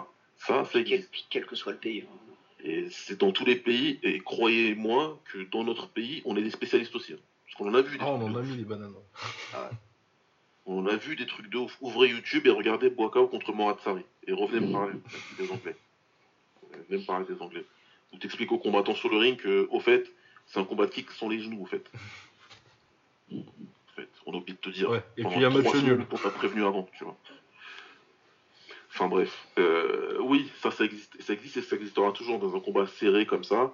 Euh, les Anglais, ils, il se prive pas de, de favoriser le combattant local. Et encore, vous avez rien vu. Regardez, tous les week-ends en anglaise, ils font des trucs exceptionnels, les Anglais. Ouais, encore, il y a les Allemands. hein. Les Allemands. Et les Allemands, ouf Donc là, on peut parler de vol incroyable. Mais là, il n'y a pas de vol en soi. Bah ouais, non, moi ça me rappelle un peu quand Luc Campbell avait battu euh, Yvan Mendy la deuxième fois. M'a dit, ouais. Enfin, la, la première fois du coup, qu'il avait perdu le premier combat. Et ouais, pour le coup, euh, il y avait eu des gros, des gros cris au vol, alors que pour le coup, en plus, là, c'était même pas serré. Ah, non, puis voilà, nous aussi, on a tendance à être, euh, à être, à être chauvin aussi avec les, avec les, avec les combattants de notre pays ou les combattants qu'on suit, tout simplement. Et c'est un, un comportement normal. Moi, je, je, le vois, même des, des gens qui suivent beaucoup de sports de combat, euh, quand tu es, t'es investi parce que c'est un Français ou parce que tu aimes bien le, t'aimes bien le combattant, tu as tendance à, comment dire, à surestimer euh, ses. Ouais, à chercher, ses tu, tu cherches des rounds à scorer plutôt que de Ouais. scorer ce qui se passe. ouais. Ouais, et puis Ouais. quand tu quand tu regardes le combat, tu, tu regardes surtout ce que ce que ton que combattant ton préféré fait, ouais. fait bien plutôt que ce que l'autre fait bien ou alors en tout cas ce que euh, ce que ton combattant fait mal. Et du coup, ça te ça te biaise la vision totalement. Et sur le moment, c'est pas toujours facile en fait de, de, de Non, rester, ouais, ouais, ça arrive, à, ça arrive à Ça m'est arrivé de regarder des combats, euh, mais genre 5 ans après, et de me dire, euh, ah ouais, non, je l'avais pas scoré comme ça à l'époque. Ah, mais, mais quand même, pour avoir cette, euh, cette vision un petit peu, un, un petit peu cassée, un peu, un peu, per- un peu, un peu pervertie, il faut que les, il faut que les rounds soient serrés. Tu, tu peux pas, tu peux pas, tu peux pas avoir. euh, Enfin, normalement, si t'es, si es honnête et si tu comprends ce que, ce que tu regardes, tu peux pas te. Ouais, non, tu peux pas, pas. tu peux pas donner le round à ton, à ton combattant préféré. alors Mais surtout qu'en plus, euh, moi, c'est même pas. euh, ce que je comptais, c'est même pas qu'on puisse scorer le combat pour, pour Morgan. Il y a tout à fait un, un argument pour le scorer pour lui. T'as moyen de trouver Ouais. 3 rounds pour Morgan Non, dans ce combat. C'est juste que euh, crier au vol et dire qu'il a dominé, bah, c'est pas vrai. C'est pas vrai. C'est tout. C'est suffisamment serré pour que le combat puisse aller d'un côté comme de l'autre. Et c'est honnête de dire quelque chose comme ça. Pourquoi Ouais, aller dans des extrêmes où tu vas expliquer que c'est le plus grand vol Ouais. de l'histoire? Je comprends pas, moi. Ah, mais quand t'as, quand t'as maté que ça, forcément, c'est le plus grand. vol. Quand t'as maté que ça, ouais. que Ah ouais. Ah bah, quand, tu te, quand tu compares les esquives de Morgan aux, aux esquives de Goku, écoute, euh, à partir de ça, Ah ouais, c'est dur. Ouais, après, c'est- c'est- c'était jeune. hein. Mais c'est vrai qu'il y, a des trucs qui font saigner des yeux. Mais ça, vraiment, j'ai essayé de m'en m'en distancer ouais, non, mais c'est, que, voilà, tu sais que c'est- des mecs euh, qui suivent pas le sport et tout. Encore une fois, moi, là où ça va me déranger, c'est que je vois derrière, apparemment, il y a toute une campagne qui s'est mise en branle. Où, euh, de voilà. harcèlement, ouais. T'en as un qui tweet ça, t'en as d'autres qui font des. Ah ouais, non, les mentions de Vucenic, là, ça doit être l'enfer. Voilà, c'est compliqué. C'est- T'as t'as- t'as des mecs qui font les podcasts pour t'expliquer qu'effectivement il s'est fait voler, que c'est le plus gros vol de l'histoire. Non, les mecs, bah, je sais pas, je suis d'accord avec vous. Ça va tweeter sur Vichenit, ça va chercher l'organisateur du, du, du- du Catch Warriors pour lui dire que c'était un vol. Je sais Ouais. pas. Maintenant, il faut, il, faut, il faut être honnête, il faut voir les choses. Le combat, il était serré. Est-ce que je pense que c'est un adversaire qui, qui est très à la portée de Morgan? Ouais. Que pas dans son. C'est marrant parce que Shoga, il me l'a dit au, au ring. Il m'a dit, il a l'air bizarre. Il, fait- il est pas comme euh, ses entrées d'habitude, machin et tout. Moi, j'ai dit, je t'avoue que j'ai pas trop suivi ses entrées d'habitude. Donc, j'ai pas de point de comparaison. Mais lui, il me l'a dit direct. Nas, euh, il s'en rappellera. Et, euh, et c'est pas le seul qui m'a dit ça. Un autre pote à moi, il m'a dit ça aussi. Donc, euh, bon, peut-être qu'il y avait quelque chose, peut-être qu'il était pas. euh, Ah bah, il était le meilleur sur d'autres combats. Bon, après, là, l'opposition était meilleure aussi. il- Morgan, c'est un mec qui a re-signé pour 3-4 combats, je crois. Quelque chose comme ça. euh, L'année dernière. Donc, euh, revanche, il y aura, c'est sûr et certain. Et bah, il aura l'opportunité de récupérer son, son bien. Parce qu'il y a largement la place. Ouais. C'est un bon combattant. C'est un bon combattant, Morgan. Et il n'y a, pas de- il y a pas de raison. Mais en face, c'est un bon combattant aussi. Ah, il est fort, hein. Moi, c'est moi, c'est ça qui m'a. Je le connaissais pas et. euh, Je suis reparti plus impressionné par, euh, par qu'autre chose. Non. Et puis, euh, il y a aussi euh, des questions de perception. Je pense à. euh, en fait, le, problème, je pense qu'il y a aussi un truc sur le, la façon de considérer. euh, euh, de coller quand tu colles quelqu'un contre, contre la cage, tu l'amènes au sol, mais tu fais rien de, de, cette, euh, de cette position. Et c'est vrai qu'habituellement, euh, c'est quand même scoré pour celui qui, est, qui amène. qui amène Ouais, ouais, ouais. cage, De, de moins en moins ces amène au temps-ci sol. quand même. Il y a des progrès. Ouais, moins, mais c'est quand même toujours le cas. Mais c'est vrai que oui, il y a 5 ans. Non, c'est quelque, chose, que- c'est quelque chose qui se fait, c'est vrai. Mais moi, moi je peux pas aller. euh, Moi, je peux pas. euh, Bah, moi, je vais pas me plaindre que ce soit quelque chose qu'on fasse pas, vu que c'est pas un truc Moi, dans j'ai lequel cherché je mes crois, mots, quoi. c'est les mots que je cherchais.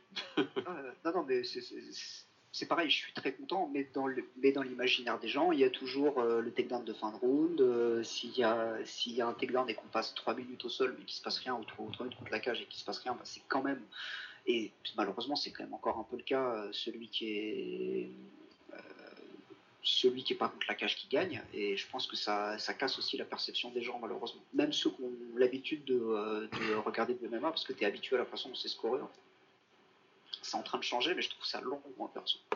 Euh, par rapport à il y a 10-15 ans ou même euh, 6-7 ans, euh, c'est le jour et la nuit. hein. Je Ouais, pense, ouais, euh, tu sûr. vois, euh, par exemple, un combat comme euh, Tyron Woodley contre Tarek Safidine. Ouais. Euh, je pense que aujourd'hui, euh, il le gagnerait pas, euh, Woodley. Le même combat exactement, euh, tu mets les juges d'aujourd'hui, euh, je pense que ça passe pas pour Woodley. Ouais, bien sûr, c'est ça. c'est- Et ça aurait pas dû passer à l'époque d'ailleurs. Je vais faire ma propagande pour Tarek Safedine, euh, qui est un Ouais, plus ce que grands- je vais dire, ça Ah non, mais il faut réhabiliter sa fiédine, il n'y a, pas de- y a pas de problème là-dessus. Mais euh, après, voilà, c'est un peu compliqué. Moi, je suis aussi personnellement beaucoup plus euh, d'un point de vue de les séparer de la cage quand ça y va trop euh, et qu'il se passe rien. Mais bon, ça. Ouais, bah ça, t'as toujours je- le débat. Est-ce qu'il faut relever les mecs Est-ce que c'est pas récompenser le stalling de celui d'en dessous euh Ouais, bah tant pis. euh, voilà, c'est ça. Moi, je, je suis désolé, à la FMDA, 3 secondes de clinch et on t'arrête.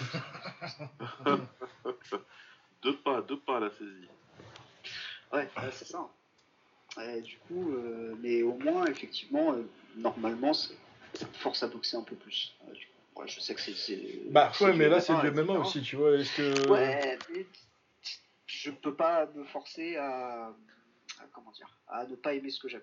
Ouais, ouais, non, non, non, mais je comprends. Mais moi aussi, hein, euh, je préfère le pied-point. Mais euh, à ce moment-là, le, le, le MMA, c'est tellement devenu euh, beaucoup de kickboxing niveau classé, tu vois, que j'ai pas envie qu'on incite encore plus à rester debout. Ouais, mais après, c'est morbide ce que tu veux. Ben non, mais euh, t'as, t'as- des combats où ça reste debout et où je serais content que ça, ça- que ça aille au sol, tu vois. J'ai eu certains combats de Demian Maya où ça n'a pas été au sol et, euh, et ben écoute, j'aurais préféré qu'il, qu'il fasse du grappling pendant 5 minutes. Ouais, non. Ça, je, je, je, je comprends pas. Ça mérite un épisode euh, complet, même d'ailleurs, peut-être pour en débattre euh, avec, avec des gars qui suivent le sport depuis longtemps. Euh, Poc, Omar et Samir. Mais ouais, je comprends pas cette évolution. euh, cette évolution du Mais MMA où les mecs se prennent pour des, pour des combattants de, du, de Patong. Euh, parce qu'ils ont tous récupéré un petit entraîneur qui leur a dit qu'il a fait trois mois de stage en Thaïlande. Et, et ouais, ouais, ils sont tous. euh, Je sais pas, je comprends pas. C'était ouais, le mec dans l'équipe de Beach Japan, là, dans, dans Tough. Putain, déjà, euh, déjà, euh, déjà à l'époque, qui était, euh, qui était super fort au sol, qui était nul debout, il a voulu rester debout, il a perdu. Et, et Beach Japan lui a crié dessus pendant, pendant 10 minutes d'aller au sol, il a jamais voulu. Ouais, ça c'était. Il y avait Georges Gourgel à l'époque. Qui était Oh, noire de jiu brésilien et, et qui restait debout contre tout le monde. Mais ça, c'est parce que Imanari lui a arraché le genou aussi. C'est du, du PTSD. C'est, si tu veux, le truc qui était. Le, le seul truc que j'aimais du MMA, c'était, c'était ça en fait, moi. C'était vraiment l'aspect. Le spécialiste du kick qui vient et le spécialiste du sol qui vient. C'est celui qui veut imposer son style qui va gagner. C'était le truc que j'aimais, l'opposition de style. Aujourd'hui, qu'est-ce qu'on a aujourd'hui? Aujourd'hui, on a, on a une partie géante de UFC Undisputed. Où il y a des mecs qui ont pris un peu de points là, un peu de points là, tu vois. Et, et voilà. Et on, et on a ça. Je dis pas que tout est nul, hein. il y a des très bons combats, attention. Mais, euh, mais si le, le MMA euh, a arrêté de se prendre pour ce qu'il n'est pas, et que les combattants euh, seraient plus focus sur ce qu'ils sont capables de faire normalement, il y a plein de choses qui n'auraient probablement pas existé. Euh, Bah, mais je pense qu'il y a surtout une, euh, une, euh, une incitation à faire des combats que, qui plaisent à l'UFC et c'est pas en allant faire du grappling que tu. on- tu le vois quand. Tu, tu le vois très bien si tu regardes le Contender Series et que tu vois à qui donne des contrats Dana White. Ouais, non, mais ça, ça. Ça, ça- ça, c'est clair. Après, il, y a, il, faut, faut- il faut que les gars arrivent à profiter du- d'un- d'une espèce de ressurgence qui, qui, qui, qui est en train d'avoir. là. Euh, T'as un mec qui vient d'arrêter le, le MMA qui s'appelle Habib et qui a, qui, a qui, montré un nouveau style à d'autres personnes, un nouveau style. Non, parce que pour le coup, c'est même plutôt rencontrer l'adhésion des fans en faisant quelque chose. Et t'as des mecs, t'as des mecs qui sont beaucoup qui sont beaucoup plus proches de ce que fait normalement. Ils sont beaucoup plus proches de ce que fait Habib que ce que, que ce que fait Easy. Mais les mecs, ils vont vers Easy. Ah bon. Après, Ouais, c'est clair, je comprends. hein. Une fois que t'es là, une fois que t'es là, une fois que t'es rentré dans le roster et que t'as tes matchmakers qui te disent mais la dernière fois ton combat là t'as fait un takedown euh, alors que t'aurais pu rester debout. Ouais, ouais, tu réfléchis et, tu, et quand tu retournes à l'entraînement, tu travailles plus euh, ton au PAO que, que ton grappling. Je peux comprendre. Bah, et puis quand t'as un- quand t'as Fight of the Night bonus, ça va doubler ta paye. Ouais, aussi. Que en plus maintenant, euh, t'as même plus. euh, depuis que c'est passé en Performance of the Night bonus, tu vois, euh, avant t'avais KO et soumission de la soirée. Maintenant Oui, t'as plus, ouais, c'est- euh, t'as plus de nommément de soumission de la, de la soirée, ce qui veut dire que t'as deux KO qui peuvent l'avoir. Du coup, et comme de toute façon il y a de moins en moins de soumissions à MMA en fait. Mais c'est ça, c'est qu'il y avait Ouais. déjà de moins en moins de soumissions au moment où ils l'ont où ils l'ont changé. Ça n'a pas changé à cause de. Enfin, ça a pas, il n'y a, pas- il y a pas eu moins de soumissions parce qu'ils l'ont parce qu'ils l'ont changé. Ça a changé déjà, mais c'est clair que ça a accéléré le, le processus. Ouais. Mais du coup, ouais, c'est c'est un peu compliqué après. Je sais pas. Moi, j'aime bien l'idée de, de se dire que bah ouais, les, les mecs ils doivent devenir bons partout et on n'a plus des mecs qui sont vraiment nuls de chez nuls debout. Ils ont tous, euh, tous presque tous un peu des, des petites notions. Moi, je trouve que c'est pas. Ah non, mais c'est cool que ça ait mais- progressé. euh, Mais je pense qu'il y a une, il y a vraiment une. Mais de toute façon, moi je pense que la cage c'est le problème aussi en vrai. mais- Ah mais bien sûr. Bien sûr. Enfin, moi, Mais je, bon. peux- moi, je, je Ouais. peux plus regarder des combats et euh, la raison aussi pour la pour euh, pour laquelle j'aimerais que ça qu'ils arrêtent, enfin qu'ils qu'ils repositionnent dès que dès que ça reste trop longtemps sur, sur la cage et qu'il se passe rien, c'est que euh, y a eu trop de combats euh, où j'appuyais sur le bouton avancer de 30 secondes en fait. Et je sais que ça va rester contre, euh, contre la cage et dès que ça sort, je, je regarde. Mais effectivement, je, trouve que ça pourrit des combats et parfois des combats de 25 minutes. hein. Bah oui, et c'est pour ça qu'un ring. Bah oui, mais un ring c'est une autre solution, ouais, clairement. Eh oui, parce que moi je trouve le grappling beaucoup plus, beaucoup plus intéressant euh... au par exemple. Bon après c'est pas le même niveau de combattant, tout ça, euh, les meilleurs Ouais. sont à l'UFC, y a pas de souci. Mais je trouve que le fait que euh, un ring, bah tu peux pas rester en clinch euh, vraiment collé parce que ça te soutient pas comme une cage. Ouais. Bon, ça, ça arrivait hein, des combats au Pride où c'est resté dans les, dans les coins. Euh, Les premiers Pride, il y a des combats absolument honteux. Oh, les, les premiers prêtres, c'est très très dur. Les premiers Pride, c'est le Pride c'est une organisation de légende, mais euh, si vous vous retapez les 10-15 premiers, Ouais, à part Sakuraba, c'est c'est douloureux. ouais.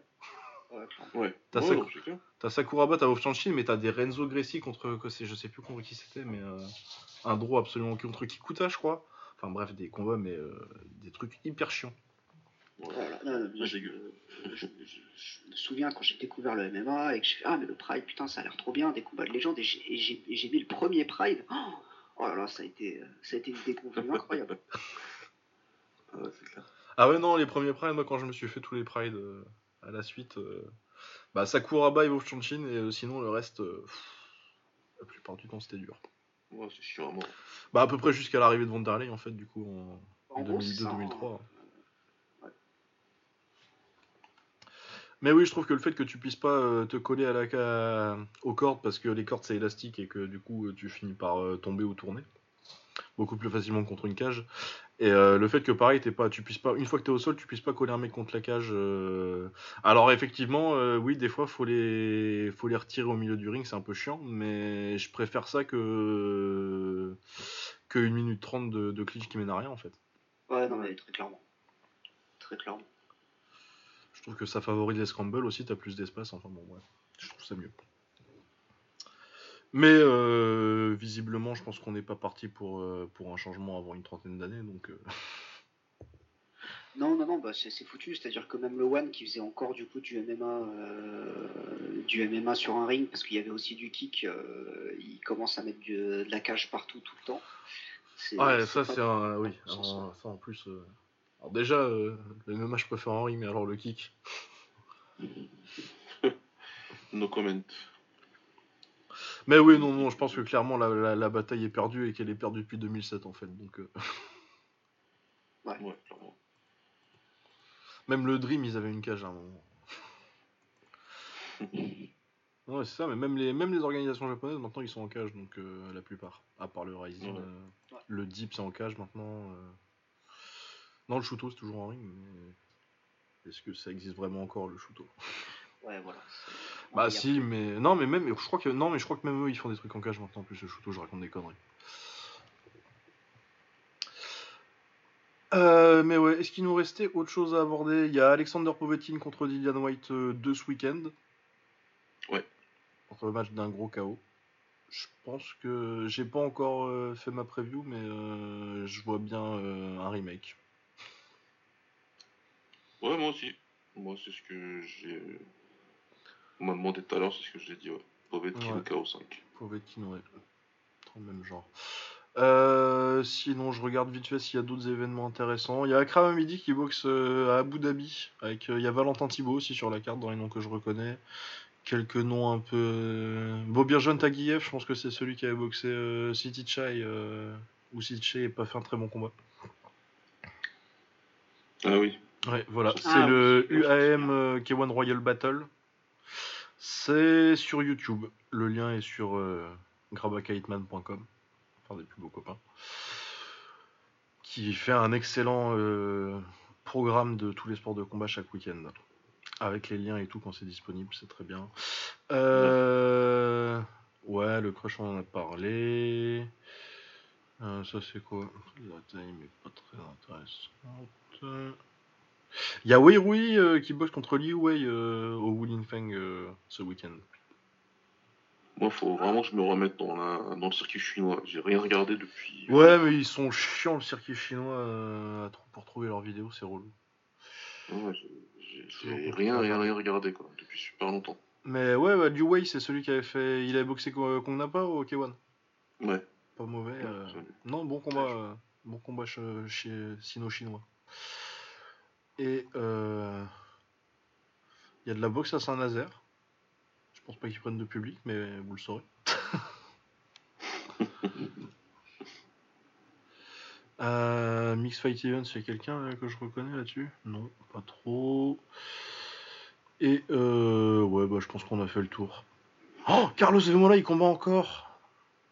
Excusez-moi, je- qui se rappelle de Carlos Vemola Merci non. beaucoup. C'était euh, un lutteur tchèque qui avait bidonné son ses palmarès, c'était genre euh, il disait qu'il était champion de lutte mais c'était genre en, en U13. Et oui, qui avait fait une carrière très très moyenne à l'UFC. Il combat en main event euh, à l'Octagone 22 en, en République tchèque. Et euh, ouais, Triton, il y a une magnifique euh, aff- affiche euh, style GTA au Triton Fights, un style incroyable. Et voilà, hein, je pense, euh, ouais, Povetkin White. Non, non, non.